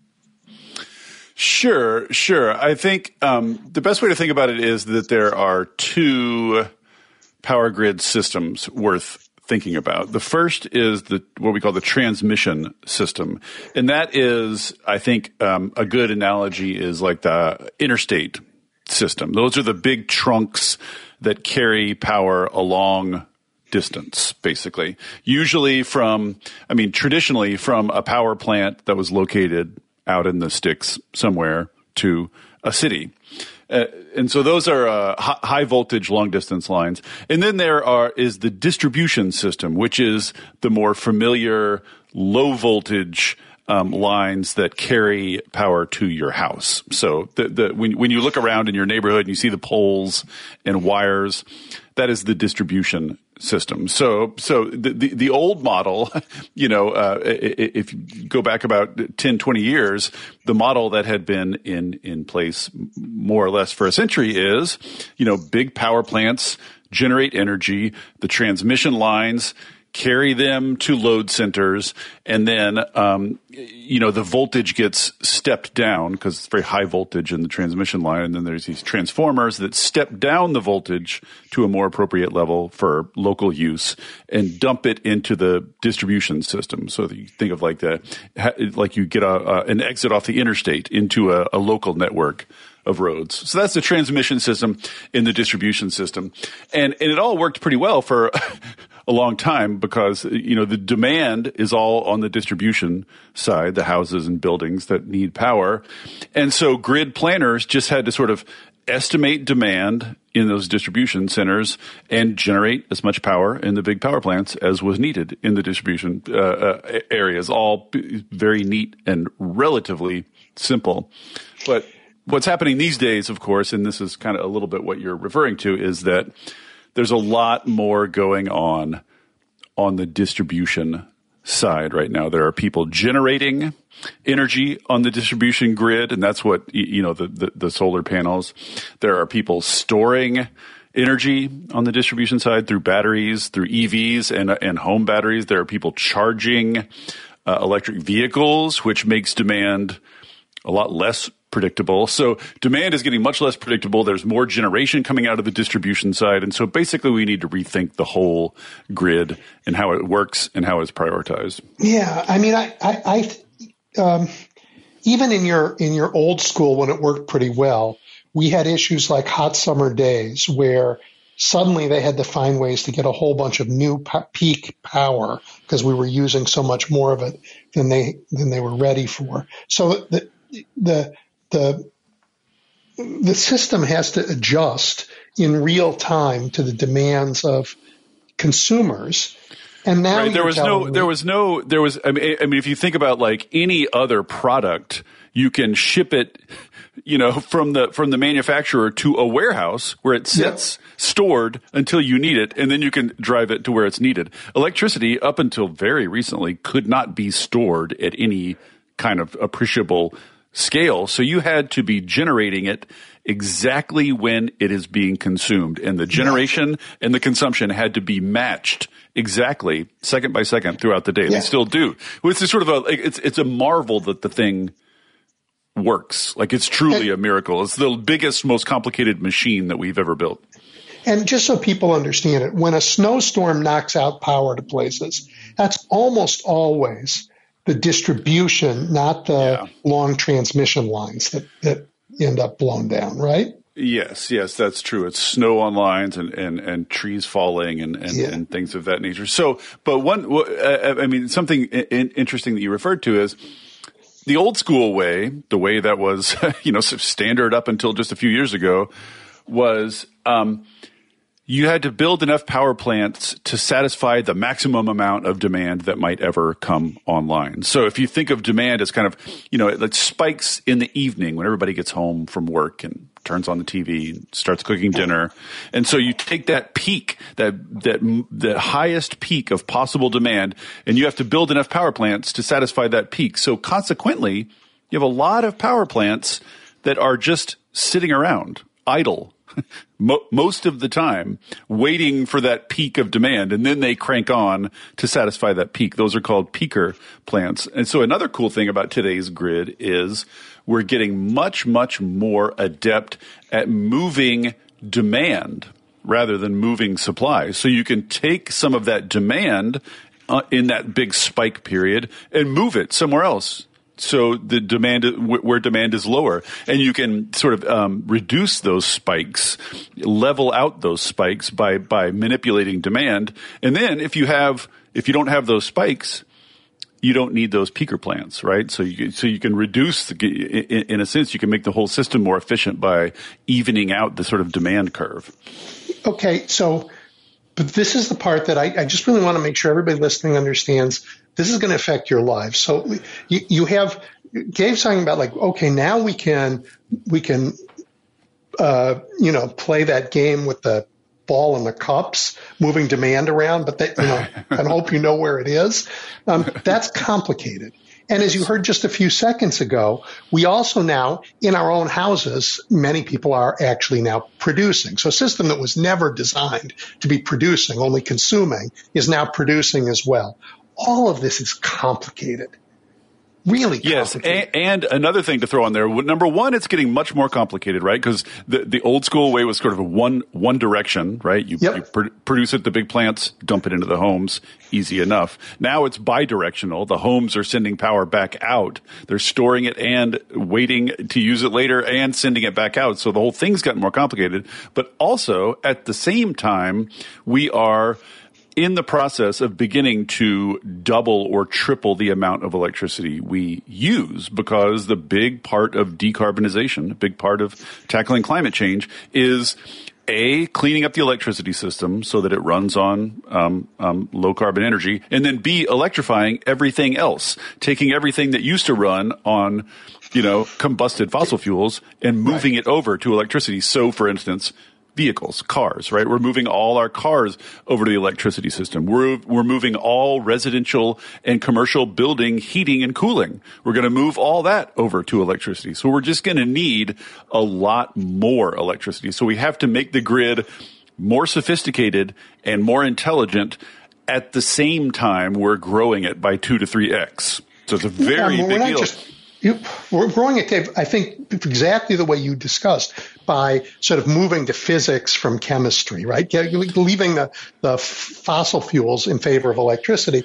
But we're also inventing whole new things that use power, like, oh, I, I don't know, all the data centers around the world. Yeah, yeah. That didn't crypto, exist a few years ago.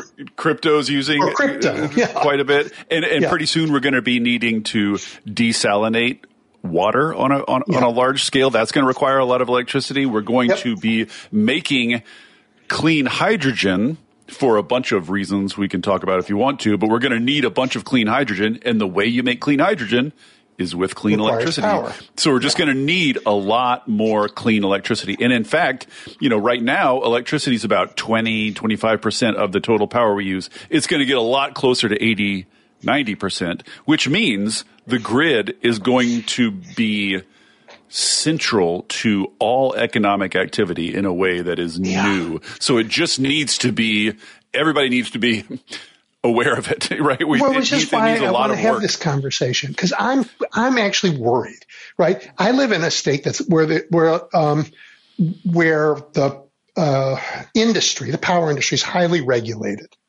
right? So every year they say, oh, we're going to have smart meters and we have to pay more for them, but they turn out not to be that smart. Um, you know, I mean, and, and all of this right? has to go through the. I mean, you're you're getting at, I, I would say, two of the central problems facing this grid problem that we're talking about. One is um, NIMBYism, people not wanting to build anything anywhere near them, so it makes it difficult to build things. And two is the entities in charge of electricity are utilities, and utilities are let's just say not well known for being nimble and innovative and you know they're right. not like they've been a sleepy very very predictable very easy industry for about a century now and then all of a sudden we're coming to them being like time to transform everything and make it smart and digital and two-way bi-directional you know like and and we need to uh, uh, change the way we charge rates and change where and how we generate power. Like they're being there's a lot of demands on them all of a sudden. So utilities are very much scrambling and they're not yeah, I'm, you know they're not I'm really they're not worried great. about that. I mean they're, they're, the system the, the system is a dinosaur and it's old. So the, the design and the architecture is is not the arc. you would not design the system this way if you were starting from scratch. It's much more right? analog than than systems that we are familiar with today. Like we think of the internet, we just think of like packets of information, yep. you know, being manipulated in this digital way. The the the electricity grid is much more analog than people would imagine. There's a lot more of like people throwing switches and and people making phone calls to other people to tell them to throw switches. They're just a, it's just a lot more low tech than I think people probably imagine. Right. So so and it's lower tech I think in distribution than in transmission. Um, but I could be wrong about that. Well, uh, uh, uh there are there are, are tech advancements happening in both on both sides for different reasons. Like uh, in transmission now, we we have new conducting materials and new um, you know new designs for electricity towers and things like that that can just get a lot more throughput out of the same sort of like you know you've already got the land you've already got the right of way right you can get a lot more out of existing transmission uh, uh, um, corridors. There's a lot of work going on there, but yeah, to to me, the really exciting stuff, the stuff that's like sort of high tech and digital and futuristic and all that kind of stuff. That most of that stuff is going on on the distribution side, where there's all this new, all this new activity. Well, okay, so help us understand what some of that new activity is. I mean, we we can't build enough to double and triple the size of the grid to have that much more more um, capacity and ability to distribute it and move it around. So we have to make the infrastructure that's already built smarter and more efficient. Yes, I, I mean I, theoretically we could just brute force it and just build, build, build, build, build. But you might have noticed, well, a that would be extremely inefficient and extremely not cost effective. But b also it's just really, really difficult to build stuff anywhere in the U.S. these days. Yep. So, insofar as you can get more performance out of the infrastructure you've already built, yes, that's the that's the priority. And so that's what a lot of people are working on on the distribution side is just you know, just I, I, you just got to. I mean, you just got to begin by sort of identifying all these new things that are on the grid. So, like, if a if a if a EV charger, if a if a tier three EV charger comes online in a certain distribution network, that is not like another tea kettle or you bought like a second refrigerator for your basement. That's a big big load that's going to be coming on and off. And like the distribution manager the the the, the entity that that's um, charged with managing that distribution grid needs to know where that is and how it's going to operate and how much power it's going to draw and when. I mean, you would think that's very basic, right? But a lot of this stuff is just coming onto distribution grids more or less out of sight from the distribution utilities. So they're just kind of like, to them, all of a sudden, what has been a very predictable demand curve, you know, which they can predict weeks and months, years in advance all of a sudden is like squiggling in very weird yeah. ways. It's starting to behave in a strange way. And so there's just, I mean, step one is just better knowledge and transparency of what's okay, so happening wait, out there. I got to back up one second. The device you're talking about is like to charge an electric car. Yeah. So like yeah. somebody puts one of those you know, really fast chargers in their house. yeah, the tier three. If you imagine it, if you imagine like a, a Tesla supercharger, a bank of right. Tesla superchargers, right? Those yeah. things, if like three or four of those are, are going at once, that's like the electricity demand draw of like a small factory. That's not a that's not a small amount of electricity. So you, you know right. that's that's bigger and more unpredictable than distribution system managers are used to dealing with. So we've just got and, to get more better visibility. And today that visibility is what? How do they have a clue? Because I like if I put one in my house, I don't. There's nobody I tell. They yes, that's it, that's exactly right. Well, just think about this. You know, the way to think about it is where's the meter? Uh, you know, every home or building, commercial building, has a meter, and from the distribution grid manager's perspective, that's all they see. They don't see what's happening behind the meter. Like they don't see, oh, this much of that power demand is you know his stove versus his refrigerator versus his heat pump. Right. All they see is how much is this meter demanding versus uh, you know and and so a lot of this what they call dis- distributed energy resources of course we have to come up with jargon for everything. All these resources that are scattered out on the distribution grid they're called distribution energy resources DERs um, lots of those are behind what's called behind the meter.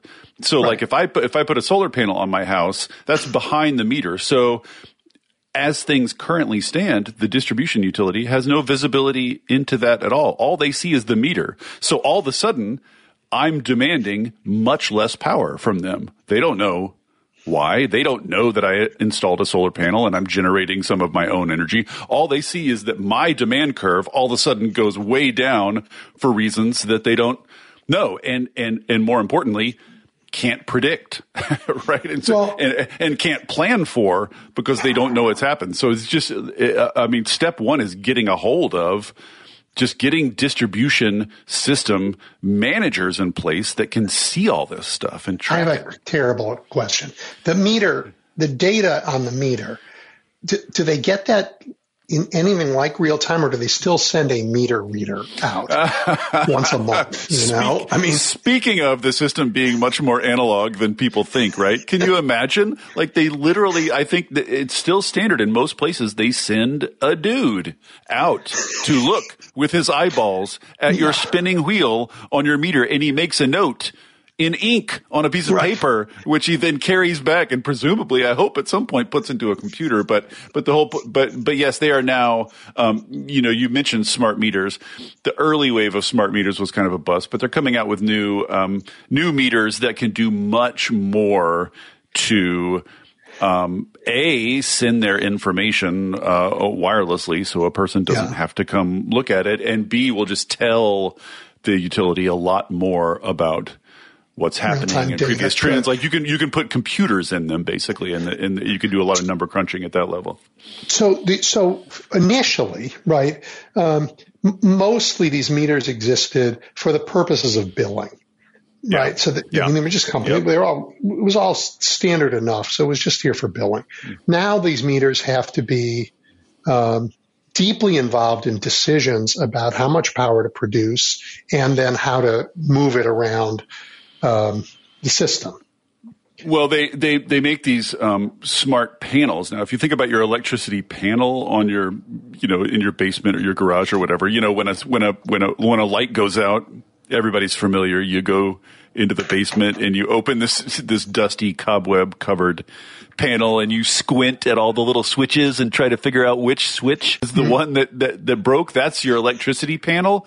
They're making those smart now. So so not only can they track, um, you know, what appliance is using what, what source is using what, but they can dial back appliances and move power here to there. So you can say to your, you know, smart panel, um, you know, there's a possible blackout. They say there's a storm coming. There might be a blackout tomorrow. If that happens, you know, deprioritize this, this, and this, and make sure that this, this, and this are still running, right? Yeah. So it can like manage, it can manage power in a smart way and then report that information to the utility. Yes. So that's, um, you, you know, we'd like to, spread those around as fast as possible. But um, you know, once again, you when you are dealing with utilities, you get tangled up in this like who owns them, right? Is the utility yeah. own those or is that a private company?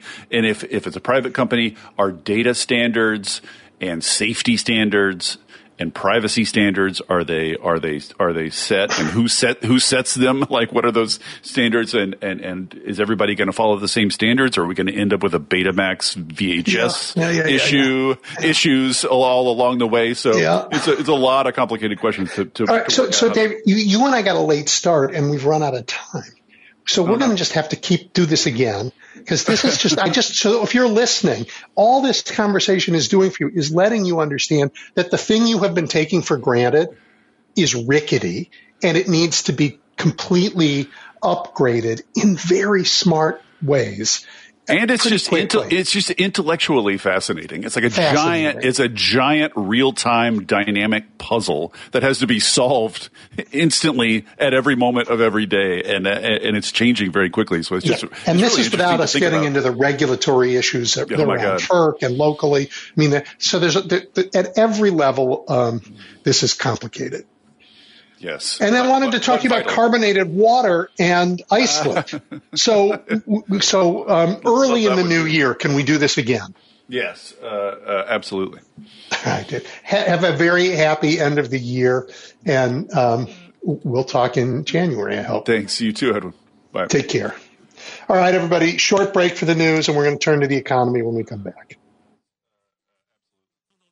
You're looking at the big picture with Edwin Eisendrath on WCPT 820. Okay, welcome back. Uh, in the bottom half of this hour, I'm going to take your calls, but right now, Dean Baker is back with us. He is, of course, the economist, founder of the Center of Economic and Policy Research. Um, and he has really been helpful for me, at least, to understand what's going on in our economy. Dean, welcome back. Thanks for me on, Edward. So I, I um, you know, it's the end of the year, and I want to sort of put the year in perspective. And um, my my wife Jennifer is one of the uh, most careful observers of news uh, anywhere, and she's pointed out that this year the news said, "Oh, the recession is coming, the recession is coming, the recession is coming," and there wasn't much news when the recession didn't come. And even recently, the news said Black Friday is going to be a bust. Cyber Monday is going to be terrible. And it wasn't, you know, a whole lot of correctives when it was actually one of the biggest shopping, maybe the biggest shopping uh, day ever. So I just want to get your sense of where the economy is. You know, people are like, no, the economy's terrible. I, I don't think that's right. What do you think? I, you know, I, I obviously I hear the same stuff you're hearing, and you know I look at the data and I'm going, okay, um, the data doesn't fit your story, and everyone's saying, "Oh, but everyone says the economy's terrible." Go, okay, I don't know. I don't know who you're talking to, but you know, the economy from all the data we have looks really good. Uh, I'll just mention the economic growth number. It came out. We had a revised number for the third quarter because they, they revise it every every month. Uh, uh, anyhow, that came out as even stronger than the original number. That was 4.9 percent. That was the original number for the third quarter. That came out in October.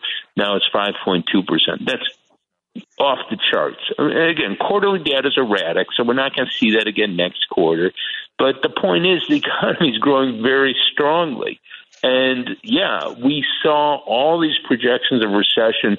Someone, uh, there was a Bloomberg story, major Bloomberg story last fall, where it said economists say a 100% chance of recession in 223. Well, we got one month left, and, I don't think we're going to have a recession this year. Now, anything could happen. Anything could happen next year. Something could, you know, you know, but we have we've had strong growth, and and again, I have people say, well, people don't care about GDP growth; they don't see that, and I think that's right. But what they do see is, do you have jobs? And the answer is yes. We've been creating jobs incredibly rapidly.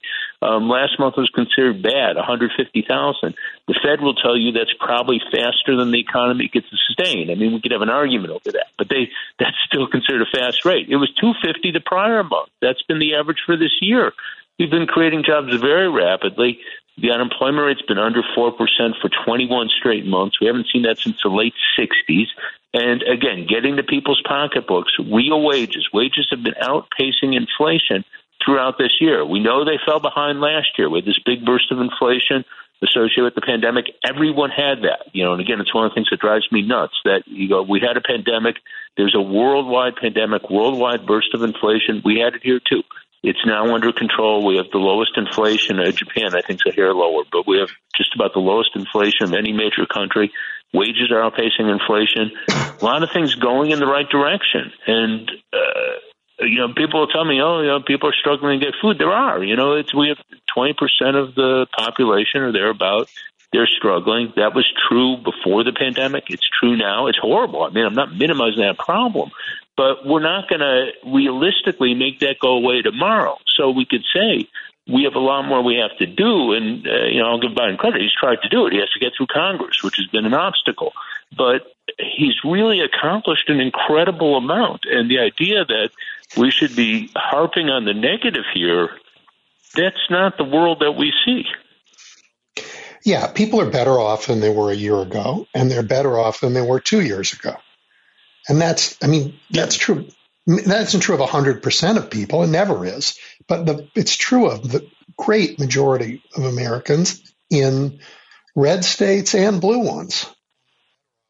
Yeah, and you know, again, getting back to what people say, you know, I've had people telling me you can't tell people how they should feel. No, people feel how they feel. I can't tell them that. But what I can say is, is this based in the economy or is it based on something people heard? And one of the one of the things that really struck me is uh, a week ago, two weeks ago, I saw a poll, one of the reputable polling places, and they they asked people what their view of the national economy was, and overwhelmingly, like seventy five percent said it was bad. Okay. Then they asked them, how's the economy in their town, their city or town? Well, it's about 50 50.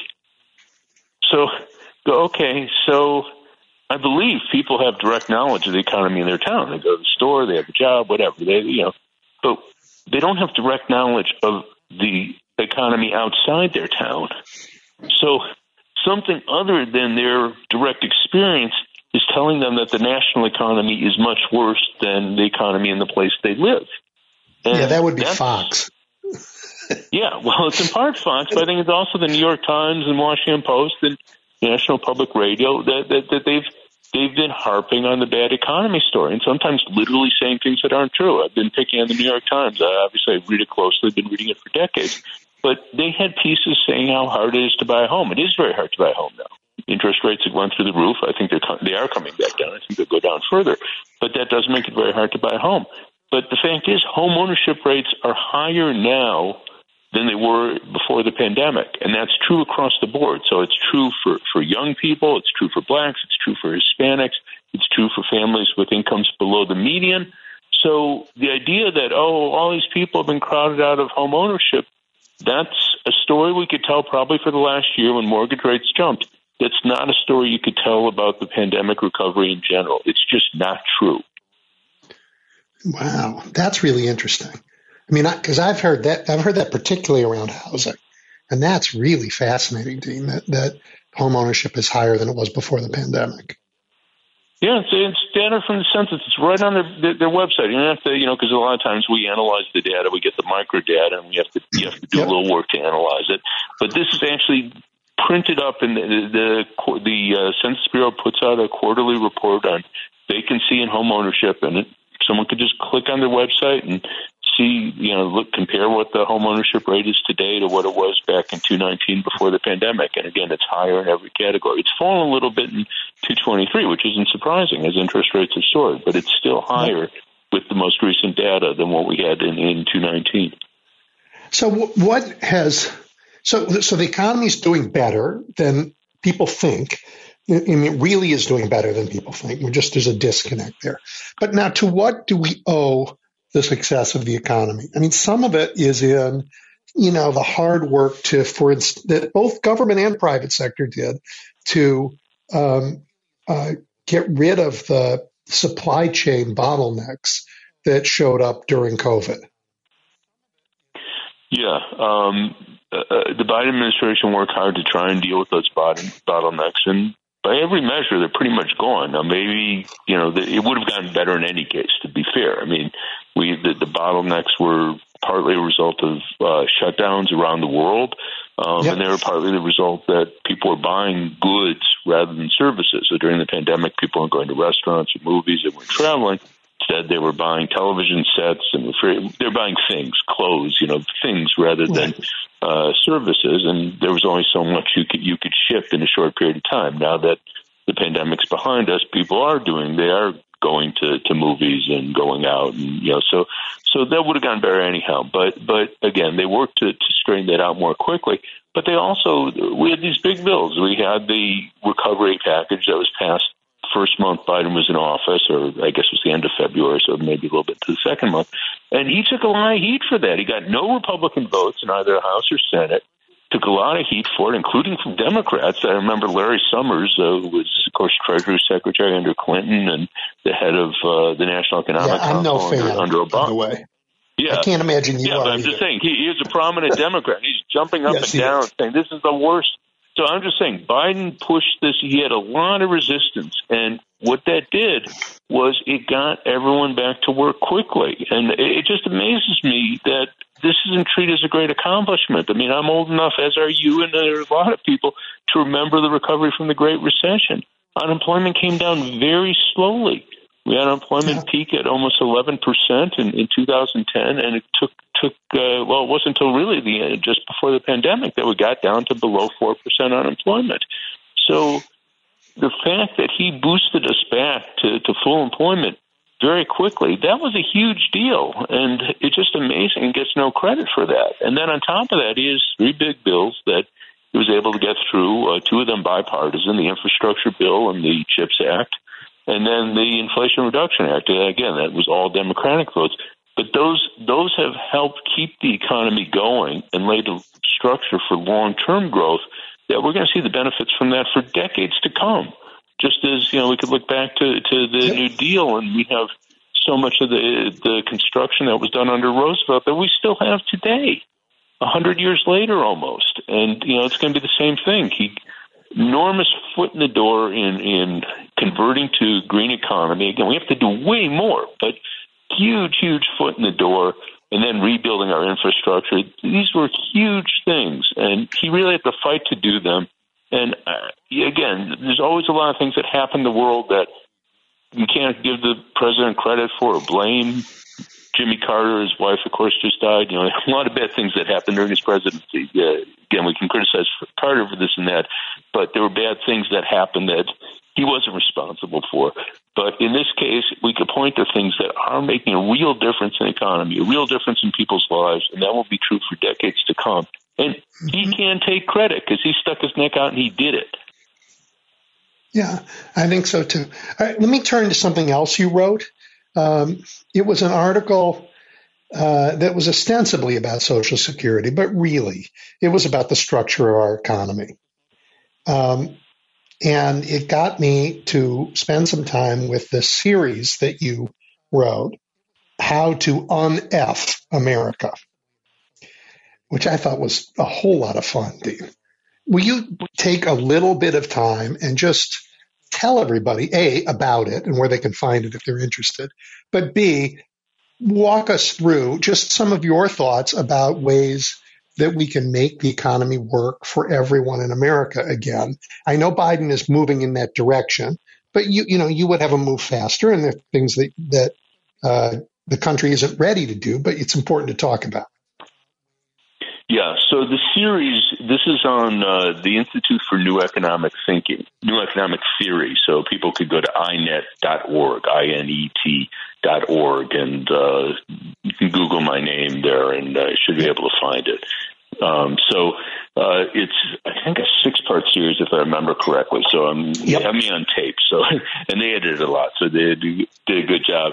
But the basic story that I say in this series, and I've written about in several of my books, and God knows how many blog posts and whatever else, is is that we've structured the market in ways that cause income to be redistributed upward. So it, it's pretty well established among economists. People have looked at the data. We've had enormous upward redistribution of income over the last four decades. So we have more money going to people on Wall Street, uh, CEOs. Um, uh, we have uh, venture capital, um, private equity. There's all sorts of people who are getting, you know, literally t- millions, tens of millions, even hundreds of millions of dollars a year. And we didn't have that sort of story 50 years ago. We had a much more equal economy. And probably the simplest way just to say this is if you looked at the ratio of CEO pay to the pay of a typical worker, you go back to the 60s, it's 20, 25 to 1. Now it's 2 or 300 to 1. That's a world of difference. And anyhow, what I try to do in this series and much of my writing go, this wasn't something that just happened. So you get a lot of people to say, well, you know, they might say it's good, they might say it's bad, but it just happened.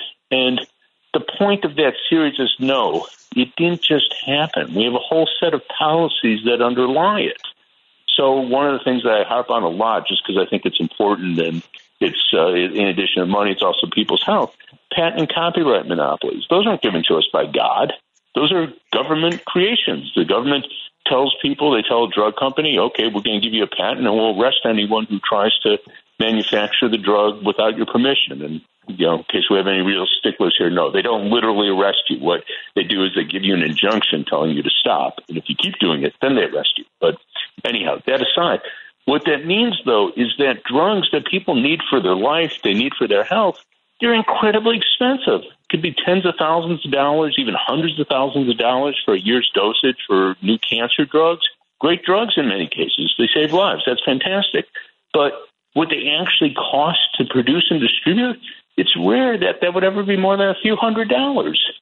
So, in addition to giving a huge amount of money to the drug companies, to the Pfizer, the Mercks, the Modernas, you've also created this absurd situation when people are in bad health. You're telling them, "Oh, you have to find a way to to pay these crazy sums." Now, if you're lucky, you have an insurer, but they'll pick up the tab. But they're not anxious to do that, so they have you see multiple doctors. They tell you you have a big copay. It's absolutely crazy system. So suppose instead we just paid for the research up front. You have to do the research. No one argues that. But you just pay for the research up front, which we actually did with Moderna. We gave them a billion dollars, a bit less, to develop the COVID vaccine, which they did. It was a good vaccine, saved lives. But then incredibly, we also said after giving them a billion dollars to develop the vaccine, we also said, oh, you get control over it, charge whatever you feel like. Kind of mind boggling. But that's kind of a great example that we created, and this is by Forbes estimate, five Moderna billionaires on the government's dime. So that's a big area. I'd love to see patents reformed, much more role for direct research funding, and then have it in the public domain. Just and and they'd be cheap. We'd get vaccines for four or five bucks instead of they're charging the insurers. Most people don't pay it, but if you have an insurer, you're likely paying a hundred bucks for the new Moderna or COVID, the Moderna or Pfizer booster. So that's a really, really big area. Um, I talked about Wall Street. We've basically we have these Wall Street guys running wild, getting rich, doing nothing. they're not contributing to the economy. When you have a uh, have a hedge fund guy that's doing uh, flash trading, that they're they're trying to get in there um, one second, sometimes a millisecond ahead of the rest of the market because they just got news that um, the, the uh, orange orange crop's going to be bad this year, so they're going to uh, short oranges or not short, I guess, it's long oranges. Well, they're not doing anything for the economy. They're putting a lot of money in their pocket, but they're not doing anything for the economy. Well, we used to have financial transaction taxes. In fact, a lot of countries still do, like England. So not just communist countries or whatever. I mean, you know, it's not it's not some sort of crazy institution. It's a sales tax. You could do that, and you'd put a lot of those guys out of business, and basically, I would say make the financial sector much more efficient. Um, I mentioned earlier the CEO pay, corporate CEO pay.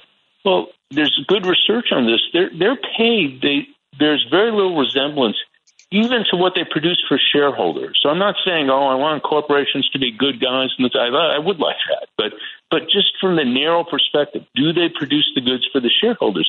There's a lot of research shows no, they don't, and the reason they get such lavish paychecks is because the people who decide their pay are basically picked by them. They're corporate boards. Who picks the corporate boards? Basically, the management. So suppose we had a world where again CEO pay was 20 or 30 times that of the typical worker instead of two to 300. So instead of getting 20, 30 million, they got two to three million. Very different world. The next Very in line instead of, yeah. And so again, that's rules of corporate governance. That's not, uh, that didn't, one of the things with the uh, UAW strike, there were, I forget where I saw this, but they showed the pay of the CEOs uh, at GM, Ford, and Stellantis compared to the big companies in Europe, the auto companies, Peugeot and Volkswagen, mm-hmm. and then the ones in Japan, Nissan. the ones in Japan, they get three or four or five million. And these are big companies, very successful. Toyota's, I believe, the biggest auto company in the world, very successful company. The CEO gets five million. So and you can live on five million a year, right? Yeah, you can yeah, live on yeah. five million a year. But, yeah, but the CEO of GM gets almost thirty million. So yeah. you go, how is that? You know, you're very profitable, very efficient, very, you know, long-standing company. A CEO gets five million.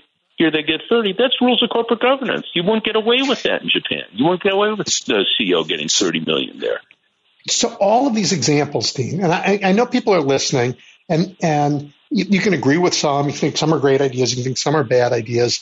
When you call in later, I, that's not what I want to talk about. I want, but the idea that Dean is is making absolutely clear is that the economy we have, the so-called free market, is a thing we build, a thing we build with rules, right? And the rules, the rules yeah. affect the outcome. It affects who benefits more and who benefits relatively less, whether it's efficient or inefficient. And some of the decisions we made, particularly when we did globalization in the 90s, turned out to be decisions that benefited a few people vastly more than everybody else. And and exactly. Dean has been one of those guys who's been in the lead of saying, you know what, we don't actually those aren't the rules, those aren't the only rules that we could have. We could have different rules and our economy could thrive, but more people could get a share of it. And Biden has said uh, that this is what he wants to do, and he started to do it um, in in in uh, lots of areas, not the not the ones you mentioned, but lots of other areas, from antitrust uh, to going after junk fees to supporting organized labor. There are all kinds of things you can do. Um, but we can't do any of them if we think the market is given by God in a particular structure right? We can only do it if we say we get to shape these markets to do what we want them to do. Exactly, and uh, again, I, I, I have enormous respect for the market as as, as a tool. That it's Me been too. very effective in in developing wealth, certainly in the United States, in Europe, and, and in fact is in China. I mean, lots of things we could say about China, but they've seen an enormous increase in wealth over the last four decades because they've tried to take advantage of the market to promote living standards across the country, and they've improved. Yeah. They've improved their living standards. So, so you know, we I, I very much like the market, but the thing is, we could structure it any number of ways. It's been structured to redistribute income upward over the last four decades. I want yeah. to change those structures to ensure that that prosperity is more broadly shared. Yep. All right, everybody. That I need you to think about that through the rest of this holiday season. You know, when you're thinking about holiday cheer, think about that we could still have a viable, really powerful market economy, but one that isn't skewed to give all the benefits to a handful of people. Right? That's a that that is a holiday gift for everybody to think about because that's something to fight for. Dean, as always, it's great to catch up. Really great. I hope you have a wonderful year end planned. Well, I hope so too. Hope you as well, hope you have a good one as well. Thank you. All right, everybody. That was the fabulous Dean Baker. We're going to take a break, and you know what's happening next. I'm taking your calls. Edwin Eisendrath is taking your calls now at 773-763-9278. The big picture is on now. WCPT 820. Let's get right to it, Paul. Good afternoon, Edwin. How are you? Um, fine, thank you. Let's talk about the economy a little bit more. I I, I want to point something out that that uh, it kind of occurred to me this week, and uh, we, we, when we were talking about you know the 4.9 percent third quarter growth uh, a week or two ago, and you said, "Oh, Paul, but it's going to be revised," you know that. Yeah, yeah, yeah, up to 5.2. Now, yeah. here's the interesting part. This is what this this is what this upward revision tells us that we have been hornswoggled, hoodwinked, snickered, and gouged. Because what is inflation? Well, it's if market inflation is too many dollars chasing too few goods. It's not good for the consumer, and it's not good for the seller because they don't have enough product to bring to market. But wait a minute. Then how do you end up with 5.2% growth? You see, you can't come, you can't hide it all. We've been gouged. That's what it is. These companies, they're, this, this is where the growth gets reported, and it's like, oh, uh huh, right.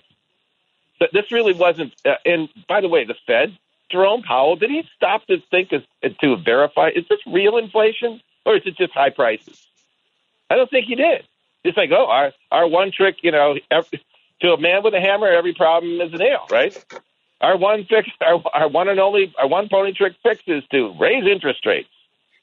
So we look at that and say, the Biden economy is rip roaring from the beginning, and uh, yes, here's and that, now here's what we're going to hear. You're, you're talking with your guests about.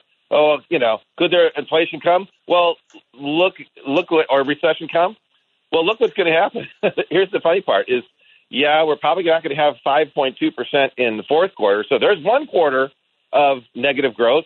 And then if we ever have another one that another another quarter, say the the uh, first quarter of 2024 is say 4.3 percent. Oh well, you're in a recession, right? So you just had two two consecutive quarters of negative growth, but they're really good negative growth, right? Unprecedented.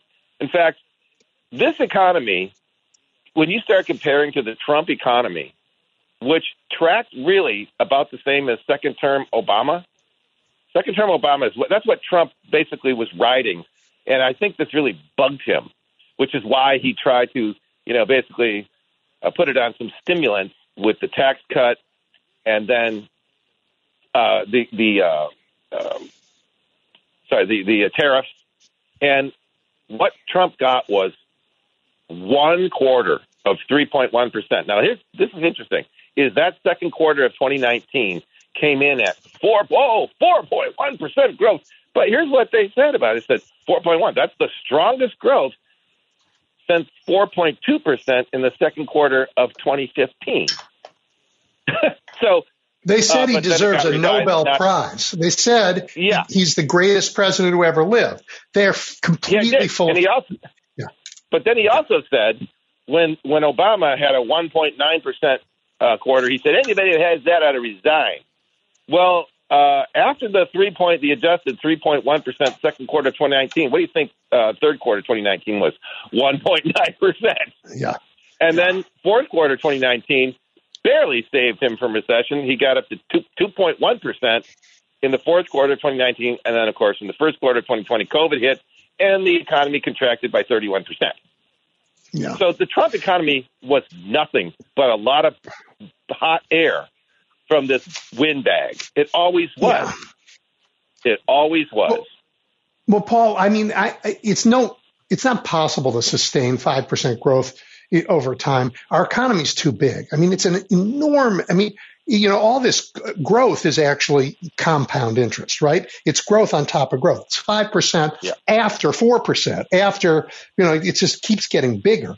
I mean, it wasn't that long ago people said, oh, China's going to surpass the U.S. economy. No, they're not, not this way. They're not. I mean, they, their economy's in trouble and we are soaring. I mean, some of it, you know, um, uh, uh, environmentalists are concerned. Um, some of it is that we're the biggest energy producers in the world. We're the biggest oil exporters in the oil producers in the world. We passed Saudi Arabia. I mean, the, um, there is just almost nothing that we're not making and producing. And, um, um and now, uh, we are onshoring manufacturing, which is going to be great for Americans. Might raise prices a little, but it's going to be so wages are going to go way up. We're going to have things made here.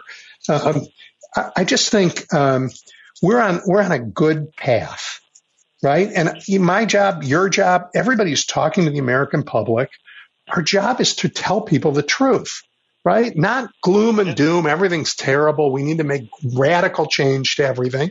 There are some things to change, but we are we are moving in the right direction. And when people try and move us in the wrong direction, like on abortion, we need to kick them in the hind end and fix it. Well, I, they'll the Republicans, the MAGAs, will always say, uh, and, and, like Trump is wanting to repeal the Affordable Care Act again. And it's just, we'll have the best. Uh, we'll have the best. He already said this was his first first term problem. We'll have the best health care ever. Uh, but they never ever even put a bill up. Never even put a bill up. If they uh, if they had a bill, John McCain wouldn't have given the world the big thumbs down and killed their right. efforts to destroy it. But they had nothing yeah, you don't, to replace you don't, it with. You don't, you don't repeal something without something to replace it with. You can't just pull out the, the leg of the chair or the leg of the table. Well, they wanted to. All, I mean, here's the thing we need to tell people. They were willing to make 12 million people to take their insurance away and give them nothing in return. They were willing to do that. But, but and they lined up to vote for it. Not McCain, but the rest of them. They lined up to give 12 million people a kick in the pants and say, guess what? You don't have insurance. You go ahead and be sick. The, the one correction here Cruel. is that the first the first three terms, I know it's different era, different time of the first three terms of Franklin Roosevelt averaged over eight percent growth. That's because the middle class was created finally, and yeah, they were also coming out of one heck of a depression. well, yeah, but that's the thing is that in, there was an 8.8 percent contraction of the economy after the Great Depression, uh, and Franklin Roosevelt uh, gained it all back in his first term, and then just kept right on going. And not only that, uh, you know, of course, to the to the spoils go the, to the victor go the spoils. We were the the only man standing after World War II. All of that, but nonetheless, the middle class was created, and the 40 years of growth between the time Ronald Reagan, or yeah, between the Franklin Roosevelt took office and Ronald Reagan took office, that saw the curve turn over and start going down. The middle class got smaller. Franklin Roosevelt created the middle class because remember, it was only 12 years before uh, Franklin Roosevelt took office in 1920 when more than half the people lived in cities people were still lived on farms. Yep. They didn't use a whole lot of money. They grew, they ate what they grew. They kind of uh, fended for themselves. Half of the people in America fended for themselves. And uh, Franklin Roosevelt created middle class jobs in the urban areas, and that's that's the middle class that you and I know uh, growing uh, that, our, that our parents had, and that you and I, uh, prof, you know, grew uh, were born into and grew up on. Yep.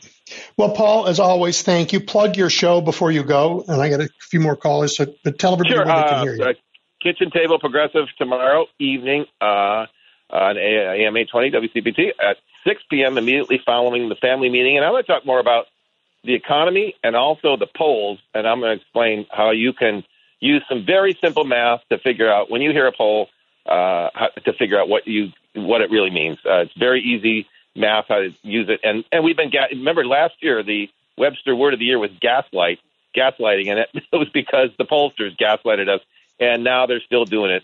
And we, like I said, we've been hoodwinked, hornswoggled, snickered, and gouged, and that with this economy, it was all fake. All right, thank you, Paul. You bet.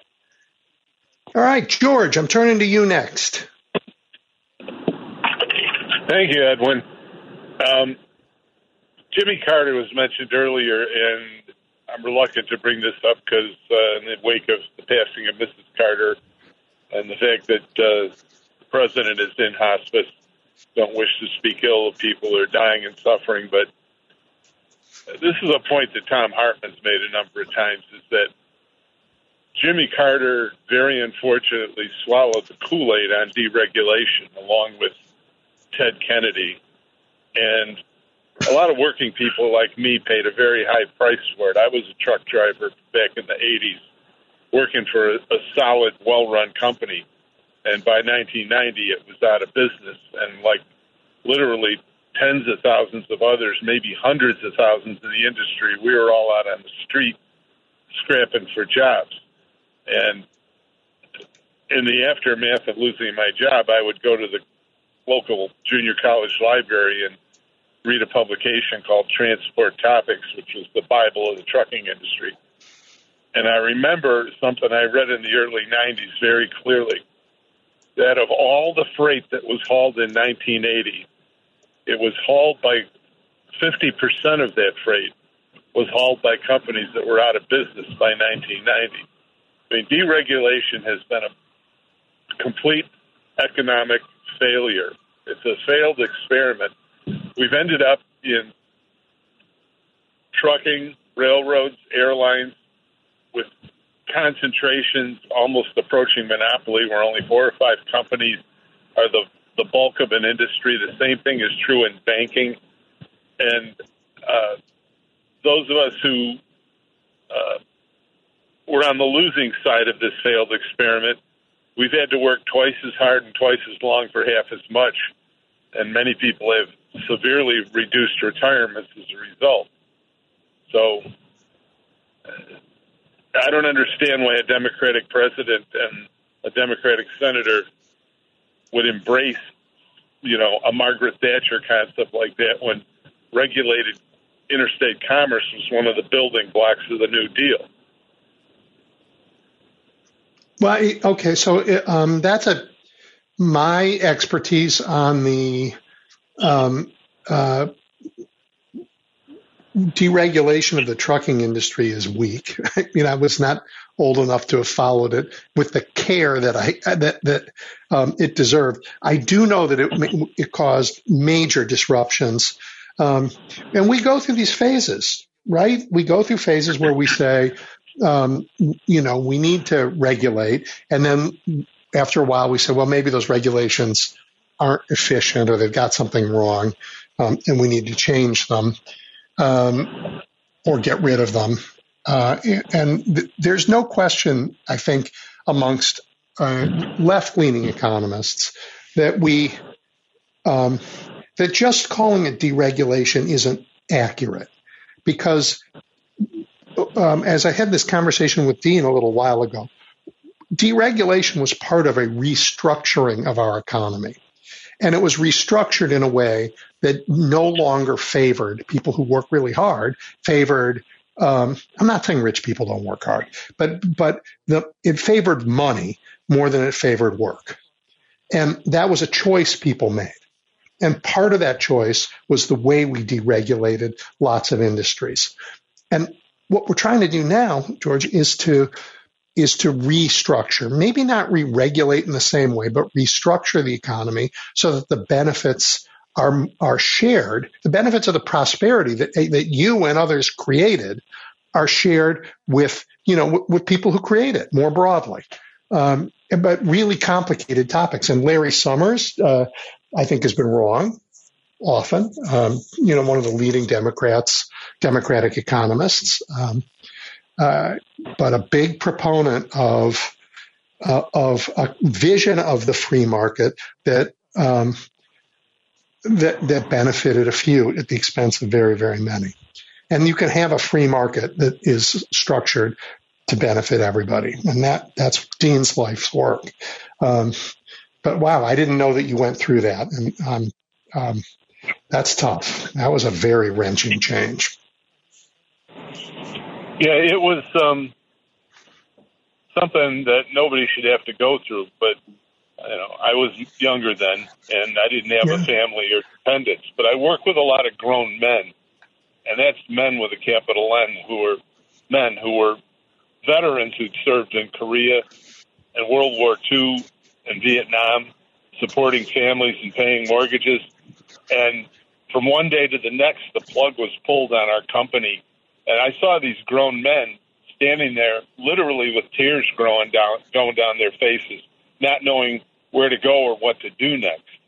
And overnight, 14,000 people across the country were out of work. Yeah. Dereg- I mean, I'm thinking um, was was deadly, literally. I'm thinking of you know all this talk about uh, uh, self-driving vehicles, and uh, you know eventually technology is going to get there, and we're going to have self-driving trucking that you know drives safely 24 hours a day all over the country, and as and that that line of work won't be available to people, and and people who are currently doing it when that happens are going to have a face something awful, um, and it's really um, th- these disruptions are they're not just tragedies for the people who live in them; they, they affect whole communities. They affect, I mean, look at small towns across America where people live. It's been just devastating what some of these changes have wrought. Um, and we have not found ways to um, have these transitions be less painful. Well, I think that our lodestone and our North Star should always be FDR and the New Deal, and then we can go from there. But the blueprint was laid out back then, and it's still what we should follow.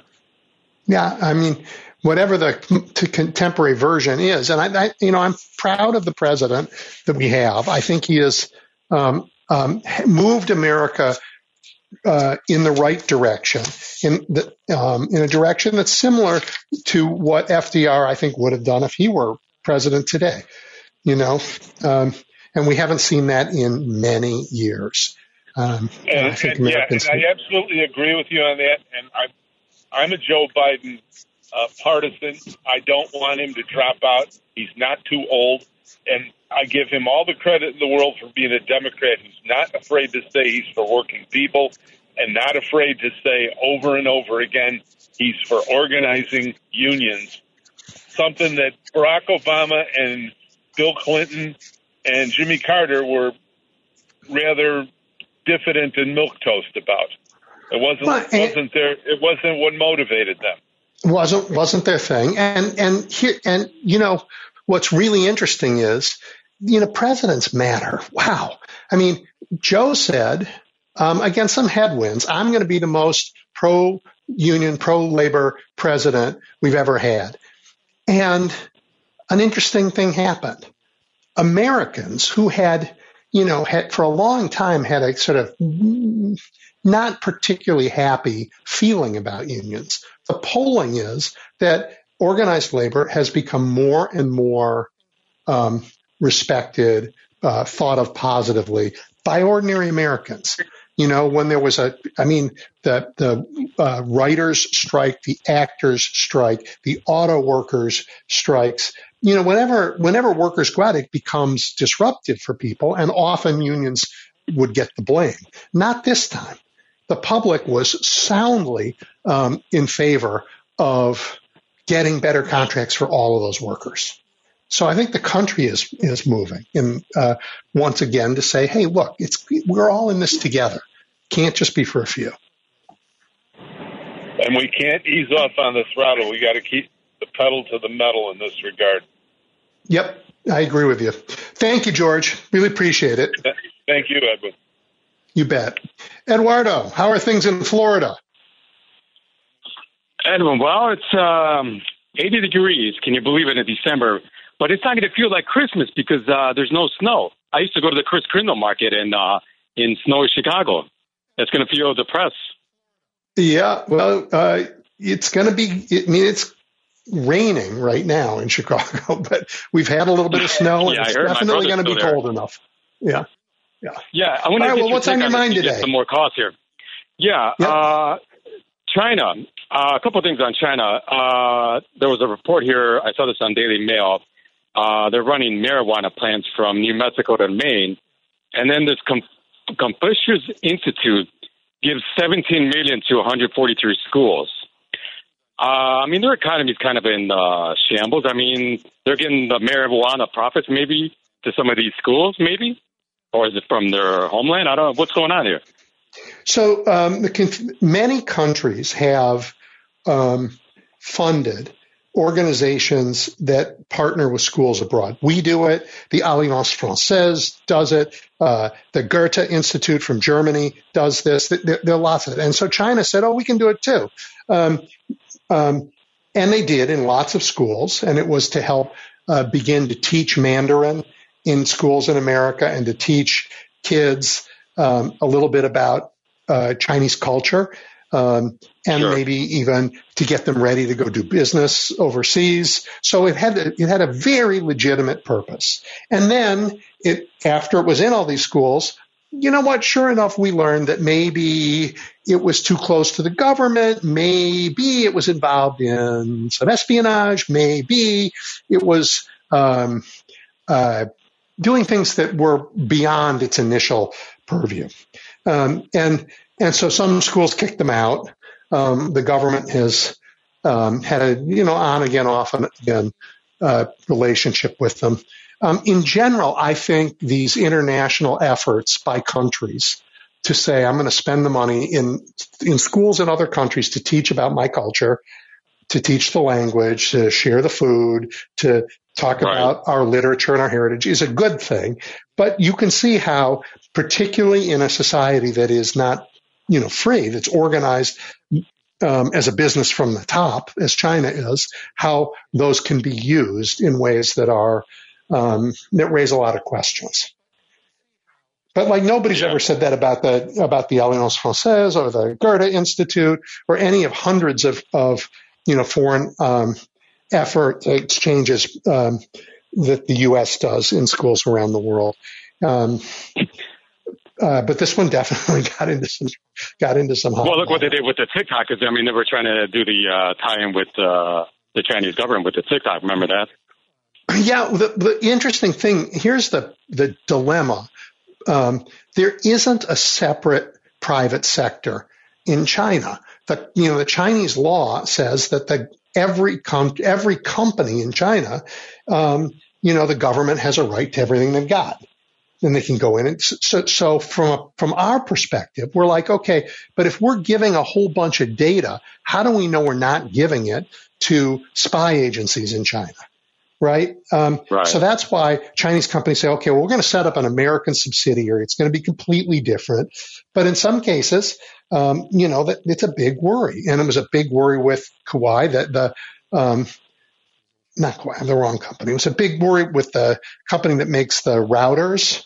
Um, that Right, right. I remember now. Yeah, yeah. so, so, um, I mean, uh, you know, either Russians are the best spies in the world. I think everybody still thinks that's true. Um, the Chinese are really good at it too. Um, and, and it's just complicated when, when we are trying to figure out how we can have a relationship with China that is respectful, that says, look, you, you're, you're a great country. You got, you got a lot of wonderful people in your country, but we don't want you stealing our secrets you know, and we have to protect ourselves. Right. But we don't know how to do it when you when you put together a company that you know what we want to use because it's a fabulous company, but then you say the spies can have all the data. That's a problem for us, and that's the kind of conversation that you know our trade reps and Biden just had it with with President Xi when he, when when they were together. It's a really um, it's a complicated world because the Chinese just have a different view than we have. Their view is, I'm sorry, it's all the governments. It's just all the governments and we control it. And if it's good for us, we're going to take it. And that, and then they don't understand when we say, okay, well, that's great, but that means we can't like let, you know, our kids use TikTok. So we, so that's a complicated conversation and, um, hopefully we're yeah. making progress on it. But I'm glad yeah. you brought it up. Okay, Edwin, thank you very much. Yeah, have a, you good, bet. Have a yep. good week. Thank you. Yep. All right, folks, we are um, um, closing in on the end here. I will not be here next week, um, and then I'll be back the week after. Um, I began, you know, today's uh, uh, sh- show with what I think are takeaways from this remarkable year really remarkable year. And next time I'm thinking about whether I'm going to tell you what we should look forward to in the next year, right? And this next year, um, I, I'm going to be calling on all of you.